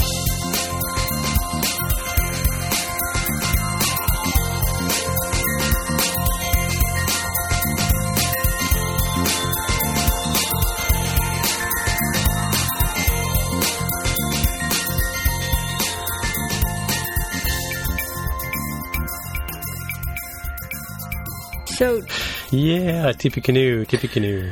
All right. Mm-hmm. for the record, I've never been drunk on the show, not even once. No. As long as we have a breathalyzer we can test you with, or put you put you on a you know, have you t- touch your nose or whatever. You'll just have to take my word for it. I'm pretty sure you fell asleep last week during the show. Um, I did, but I that was not from. I totally did. Um, yeah, and then I all all the following day I had to cancel another podcast the next evening because I couldn't keep my eyes open. wow. Yes, so no, it wasn't what you thought it was. I just I think I hit a wall and it and it fought back. It kicked back. It kicked back all right. Even I had to go to the eye doctor in the morning that following morning, and I could barely do mm-hmm. the eye tests because I couldn't keep my eyes open, and they wanted to dilate my eyes. I'm like, no, I don't think that's gonna Nope, work. nope. Because you have to control your diet and stuff like that, right? So Right, right. yeah. I don't not the know end if of the it's, world. I don't know if it's true, but I heard cannabis works as Really? Oh, I should get and a myself bunch a of other stuff prescription. it works for as well. Mm-hmm, hmm hmm Yeah, my trouble with that is every time I partake in the last you know ten or fifteen years, um, like if I have a back a twinge in my back or a sore knee or whatever, my whole brain goes, "Your knee is really sore right now," you know, Wow, as you can imagine. Wow, I thought it was supposed to make you like feel better for stuff like glaucoma and other ailments. Yes, I, I did a lot of imbibing in high school, so I kind of, kind of, I kind of got used to it, right? So, but yeah, and it's just, I, I just, it was in Vancouver, like '97, and I was with a colleague, and she went to her place for dinner, and just, just to have a dinner, right? And she pulled one out, and I just spent the rest of the night going, "Oh my god, my back is so sore." You were hyper tuned, hyper focused. I guess so. I, I needed to watch a rock concert or something, or put on a Pink Floyd album or something like that. Would have taken my mind off. But you know where you can On, be on where? Where? In California, and you know what's been going on in California? What's that? WWDC. Oh, right, right. I loved, I loved uh, Everybody's all Carol high over there with their Sierra. Yeah, they're all high on Sierra. Yeah. Well, it's funny because I, I love Jenny's comment on the Slack today. I, I haven't had time to look at anything this week, and this is why. And she totally says it right. Like, you know, this morning I get up and there's like five live streams, and she says it's like a cat tracing five lasers. You know, that's how much how much stuff there is out there for us to look at, right? There's so much stuff. Yeah. And I was just going to say, I was calmly trying to work right today and, and, and watch the videos. I'm trying to pay attention to the videos and take notes and stuff like that. And because this is important stuff, right? It's like it's our business. We to be a pay attention to this stuff. That's that's what that's the downside. I mean, like you know, everybody says, "Oh, you can watch the videos. Don't worry about it." I don't know about you, but once WWDC is over, I never look at the videos unless I'm specifically looking for one nugget. I'm kind of like that too. Like unless unless there's an interest for some reason or another, maybe I have a project or maybe I'm just generally interested, I'll watch it. And because of that, this this week more than once now I've watched two videos simultaneously as they were live streaming. Yeah, I heard that. Yeah, Yeah, heard that. and I took notes and gave them to you. So good luck with that. Thanks a lot. Yeah, perfect. Yeah, what about you, Jaime? I find it well. Okay, so normally I do find it difficult to sort of keep up, and what I've tried doing the last few years, last couple of years, I guess, is to sort of make a, a plan. It's like, all right, if I watch one video a night, that's all it is. You know, we're, we're- one video, about thirty-five to forty-five minutes, which I can split, you know, between breakfast, lunch, and possibly dinner, depending on on what's happening. That's going to be my way of keeping up as best I can. Now, just like with all sorts of things, what I plan to do isn't necessarily what I end up doing. So I try to order the videos in like the priority order of like, okay, these are the ones I have to learn about, and these are the ones I'm interested, but I don't have to, and then kind of tails off from there into like, well, I don't know, maybe someday I'll do this sort of stuff, sort of list. So if I stop somewhere, hopefully I've stopped after I've gotten through the necessity ones, you know, Platform State of Union, Keynote, of course, uh, which thankfully I was able to watch both of those live, and then the next thing I like to watch is the What's New in Cocoa Touch because it sort of gives you an overview of Right, like, yeah. what are all the sessions that I'm going to need to, care about going forward. And uh, I, I do think that there is a enormous advantage to being there. So, like in this case, I happen to have um, release marshal duty, so I was responsible for putting the app in the App Store. Turns out we had a terrible bug on iOS 9, so I had to scramble to figure out what it was, fix it, put another version in the App Store, and deal with all the sort of internal documentation and release planning stuff. And uh, didn't really have a chance to see any of the live streams so far. So here we are on Wednesday. So I've missed two days of live streams, and so that's where I'm looking to you know download and, and view these offline. Hopefully tomorrow I'll have some time to view one or two of the streams. But I think getting back to people like, oh, well, like what's the advantage? Like the advantage is nobody can bother you. So unless you're you know getting out of the office and away from your PC or laptop, you know, like you're going out in the middle of nowhere and all you have is like your MacBook to, or sorry, your, your MacBook, your iPad to view the videos. It's really hard to stay focused on it. So I think when you're there in California, it's like, well, you know, unless the world is coming to an end, they're not going to bother me. So you have real dedicated time for about eight hours of the day to review that stuff. Yeah, yeah, and it's exhausting being there for sure. I mean, um, uh, my colleague who's down there was texting me today about, you know, my God, there's a lot of stuff, and I'm like, yeah, it's like it's a crazy week. Like you're just, he's like, he says, I've got things booked nine to five for the five days, and I said, yeah, that's totally what it is. Like what I do in the app is is I go through and mark a bunch of favorites, and so that because when you're working at your desk and you and you're trying to you know remember which video you want to watch, if you don't mark your favorites, you, you'll totally like end up watching some other some other thing. But um, yeah, and and it uh, like this is Wednesday when we're recording, and and uh, Jaime was saying that he wanted to download the videos, and, and normally you can, and and I don't think I think maybe just today or tomorrow you'll be able to. You can on your iOS device, but that doesn't help you, right? And then what I do with them is is you know I go th- I watch as many live ones as I can, and like today was a disaster. I only ended up watching maybe two or three, but as of out of like you know what five you could watch, I to- I totally messed up the time to the startup time. I thought I just assumed it was starting at one o'clock our time. Um, in I'm in the Eastern time zone, but I so I missed like I think they started at nine thirty or eight thirty in California time on the West Coast. You know, Jaime? no, they So started 9:30 later. West Coast would be like 12:30 your time. Yeah, they didn't start. Yeah, so- Eleven o'clock was the first one they had today, a Central Time. Well, oh, Central Time. Yeah, so that's that's noon for me, right? So that's what I mean. I, I messed up the time because I, I had a doctor's appointment this morning, and I went and saw my granddaughter for, on the way home, and, and I thought, you know, I had time, but then I totally screwed up and missed the first. Yeah. So what I do afterwards, and I think Jaime is going to do that too, is once you can download them, you can you can run them at two or three times speed in QuickTime, right? So you can sort of whip through them and get the general idea, and if something's just not making sense, you can slow down and go back and watch that piece over again. But I don't know. I take issues with the the two x speed. I tried watching something. At, I, yeah, I tried watching something today at two x speed. And I just didn't. I don't know. I didn't. I, I've tried it before, and I don't like it. But this luckily, is one of the ones that's already been downloaded, like the no, this was a that's already been different, completely separate technology, not not even Apple related. And um, because there was some boring sessions at WWDC that were streaming today that I didn't want to watch. No, so imagine really? that. So I watched some other stuff, and I'd pretty much watched all the other videos that I wanted to see, From the previous day, so I was watching something completely different. But anyway, I tried watch this thing at 2x, and I just I felt like I couldn't connect to the to the presenter, so I set it at Right, right. 1.25, which seemed to be really good. And in fact, Marin on Slack had made a comment almost around the same time that I was messing around with the speed settings. That 1.25 happens to be what he likes his settings at. hmm Yeah, I'm about one, 1.4, 1.5 really most of the time, right? So, Yeah, I just think 2x is too fast. yeah, yeah. Well, you, it's funny. You do actually get used to it. Like, I don't edit the podcast at, at 1.2, but I edit about 1.5 or so, right? When I'm doing real quick, just doing a quick pass, just getting the, getting the stories down and deciding what to cut stuff. You know, you're right So, about uh, that. Maybe I maybe I need to do a stepped, you know, a step up approach because when I first put it at 1.25, I still thought it was too fast, and I pushed through it. I'm like, let me just try and get used to it, and then I got used to it, and then I tried to put it back at one. I'm like, oh my god, come on, dude, speak faster. This you're gonna put me to sleep.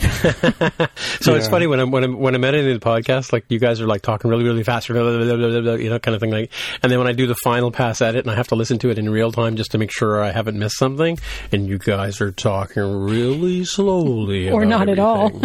yeah, yeah, exactly.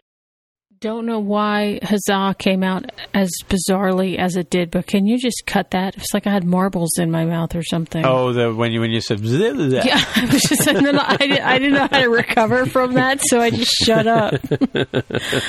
Okay. Speaking of recovery, I'm just going to go run Mac outside, and I'll be right back. Okay, hang on. I'm going to switch Okay. my mic around. I, I can't find this song about getting high. I can hear it in my head, but, But then I I can't. got high. Yeah, that's I that's the one. What is that one? I don't know who does that. I, all right. Oh, here we go. Is it Afroman? Because I got high. Yeah, that sounds that sounds right. Let's.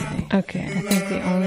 Yeah, I can't. I can't put it through. Yeah, but that's the song because I got high by Afroman. Yeah, I don't know what's going on with the, the naming there. It sort of feels like the marketing department wanted to, you know, take Friday off or something. Yeah. But they had to come up with a name, and that's what they went with. And nobody challenged them on it, maybe because they were distracted by all these other things that they had to deal with. They're, all right, High Sierra, fine. I don't know what's worse, High Sierra or HomePod. Although I have to say, after you started going through and explaining like earbud and iPod and all those other things, I was like, oh yeah, I guess I guess that makes sense. But it's still a silly name. It is. I mean, I don't know. I guess they were stuck. Like out of all the smart speaker sort of things, you know, you have the Google Home, which I don't know. That's okay. It gives you the impression, oh, this is from Google, and it tells you where you can use the product. I think the Amazon Echo, despite the fact that it doesn't really give you, you know, what does this product do, it's a much cooler name, and it makes more sense. It's like, oh, it's something you talk to. Echo is something you hear. Sure, why not? But It's a cooler name to begin with. Siri Home would have been fine. Everyone would have known it. Yeah, and, and that's where I kind of wonder. I mean, are they sort of backing away from Siri uh, while they're, I don't know, presumably trying to make it better? I guess, but why why not come front and center on it? It was really really weird. Like they were just poking their toes in the water and were afraid to burn themselves or something. You might be right about that. Although, does Apple really dip their toes into the pool, or do they usually just jump right in? Yeah, it, I don't know. I'm, I'm I'm still on the fence. I I think I will go ahead and buy one, assuming and betting that they will open it up for developers. and I'll be a- very unhappy if they don't. That's a pretty steep bet. I'm not willing to buy in on that one. Because think about it. They had the, okay, let me take you back. The original Apple TV. You could never write to that one. But you true. do have second, third, fourth gens that you can write to. Still the Apple TV, but that first one. So I take back what I said. They do tip their, uh, dip their toes in the water. I don't know. You might be wasting your money on that. Well, maybe not wasting Yeah. it, but I mean, you might be waste. See, I went back to it. You might be spending your money on something that doesn't give you the return you're looking for. Yeah, I think if it was 199, I'd be all in. 150 more. I'm like, well, do I really need the high end speaker? And I don't know. I, I, the other sort of side I'm thinking about is like, okay, maybe they're not ready to have the developer story yet because how will that work? I mean, right now, stuff tends to work using extensions. Well, this isn't like a normal iOS device. You're not going to install an app on your phone and then have this HomePod as you know an extension of that. It's not going to work quite the same of, of how you would want. Uh, certainly wouldn't work the way that it would for the Google Home or the Amazon Echo. I- so maybe they're trying to figure out what that story is. I think what you're going to see with them is people are going to buy it and they're going to use it. And I think I found the tick. and so I, th- I think it's I think the cats are messing around with it now, but they they have anti tick medicine, so it shouldn't get on them. Apparently, I need that medicine anyway. So what I think is going to happen is the HomePod is going to be out for like a year, and people are going to play with it, and Apple is going to get really good feedback from the market and also from developers as users, right? Not as developers. And I think you're going to see a second version come out, and I think they're going to do similar what they did with the with the um, Apple TV. That first one you can't touch, but hey, you can touch this one, and here's here's the kit for it. You know, Right. I, I could see that happening. I, I could very well see that happening now that you mentioned the Apple TV comparison. Um, on the positive side of this, I think if they're not ready with a developer story, I'd rather they not have third party developer stuff included. I, I do think very critically that they made a huge mistake with trying to rush into third party apps on the watch where they clearly hadn't come up with what that actual architecture should be like, right? It's night and day between, you know, WatchKit uh, 1.0 and WatchOS 2 and then WatchOS 3 changes it again. I think it's more or less solidified in WatchOS 4. It doesn't look like it changed as much, even though there were changes to it. And that's, I mean, that's difficult to say, oh, by the way, uh, that was a first draft. Let's rewrite your app. Oh, by the way, that wasn't quite good either. Rewrite it again. So what do you mean, I by what do you mean by like rushed into third party apps? I mean the fact that they gave us the WatchKit, what developer kit, and and we were able to build apps for it before, or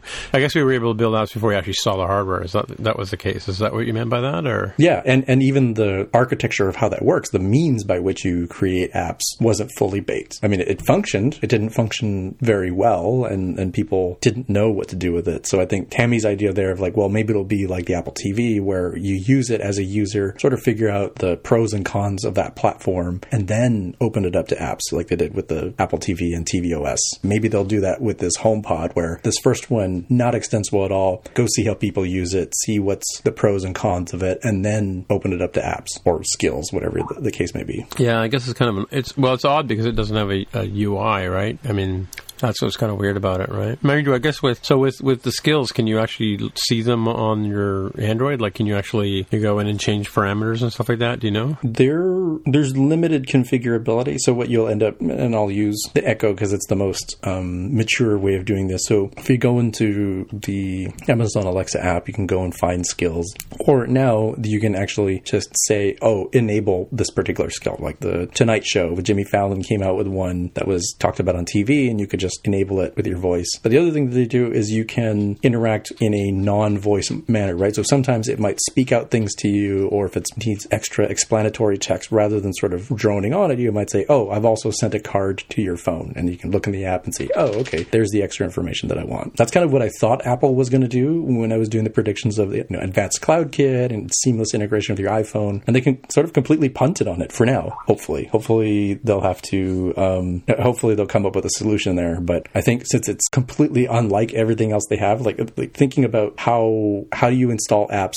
on iOS and tvOS and watchOS, you go to an app store, right? And that content is hosted via the store itself. In this case, the way that skills work for the Echo and the Home is that you have some sort of server somewhere that the Echo or Alexa or the Google Assistant know, oh, okay, well, when somebody asks for the Happy Fun Time skill, I know to go to this address and send that information over to that web server, and it will return responses that the Echo will then you know, speak out to you. What's the equivalent of that for the Apple ecosystem? I, I- can't think of one, right? Like it, even the Mac has at least the Mac App Store as, as a sort of way to get apps on there. Of course, you can sideload things that or get it off of websites stuff, sure. But there's nothing that's, that Apple has out there that's, oh, this is going to some dedicated address. Uh, the closest they get with it is something like, you know, universal app links where you have to put a special file in your own server. Um, Um, there's stuff like, oh, when you fill out the App Store, you got to put in like a link to your privacy policy and a link to your developer website and stuff, but but nothing that really is web service based integration. And I think maybe that's where they're sort of struggling with that story of like how how do they review that sort of stuff, right? Because their their current review process just won't work at all. They will not scale to that sort of thing. It would be super easy to hide. How, they, they never see your binary. How would they know what you're doing behind the scenes? I don't know what to tell you, Hammy.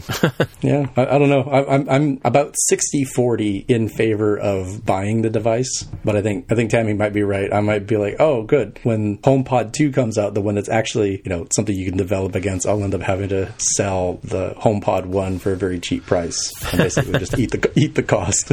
Right, right. That's my plan. Besides, I got five thousand dollars I need to save up for for something.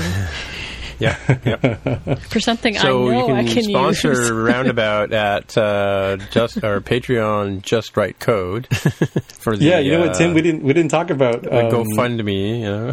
you didn't talk about t-shirts or 360 iDev. No, we didn't. That's amazing how I don't. It's amazing how we just got right past that. Yeah, um, yeah. I'm just looking at the time here. It's like we've been recording for two and a half hours roughly. So I know, have a and feeling we you you guys have no idea how long I'm I'm sitting here freaking out because I had that tick on me and I haven't been able to check in the mirror if I have more. I've been so distracted since I found it, so I'm sure that is that's not going to translate well to when you try and edit this episode down. Cool, cool. Well, at least we have our cold opener, right?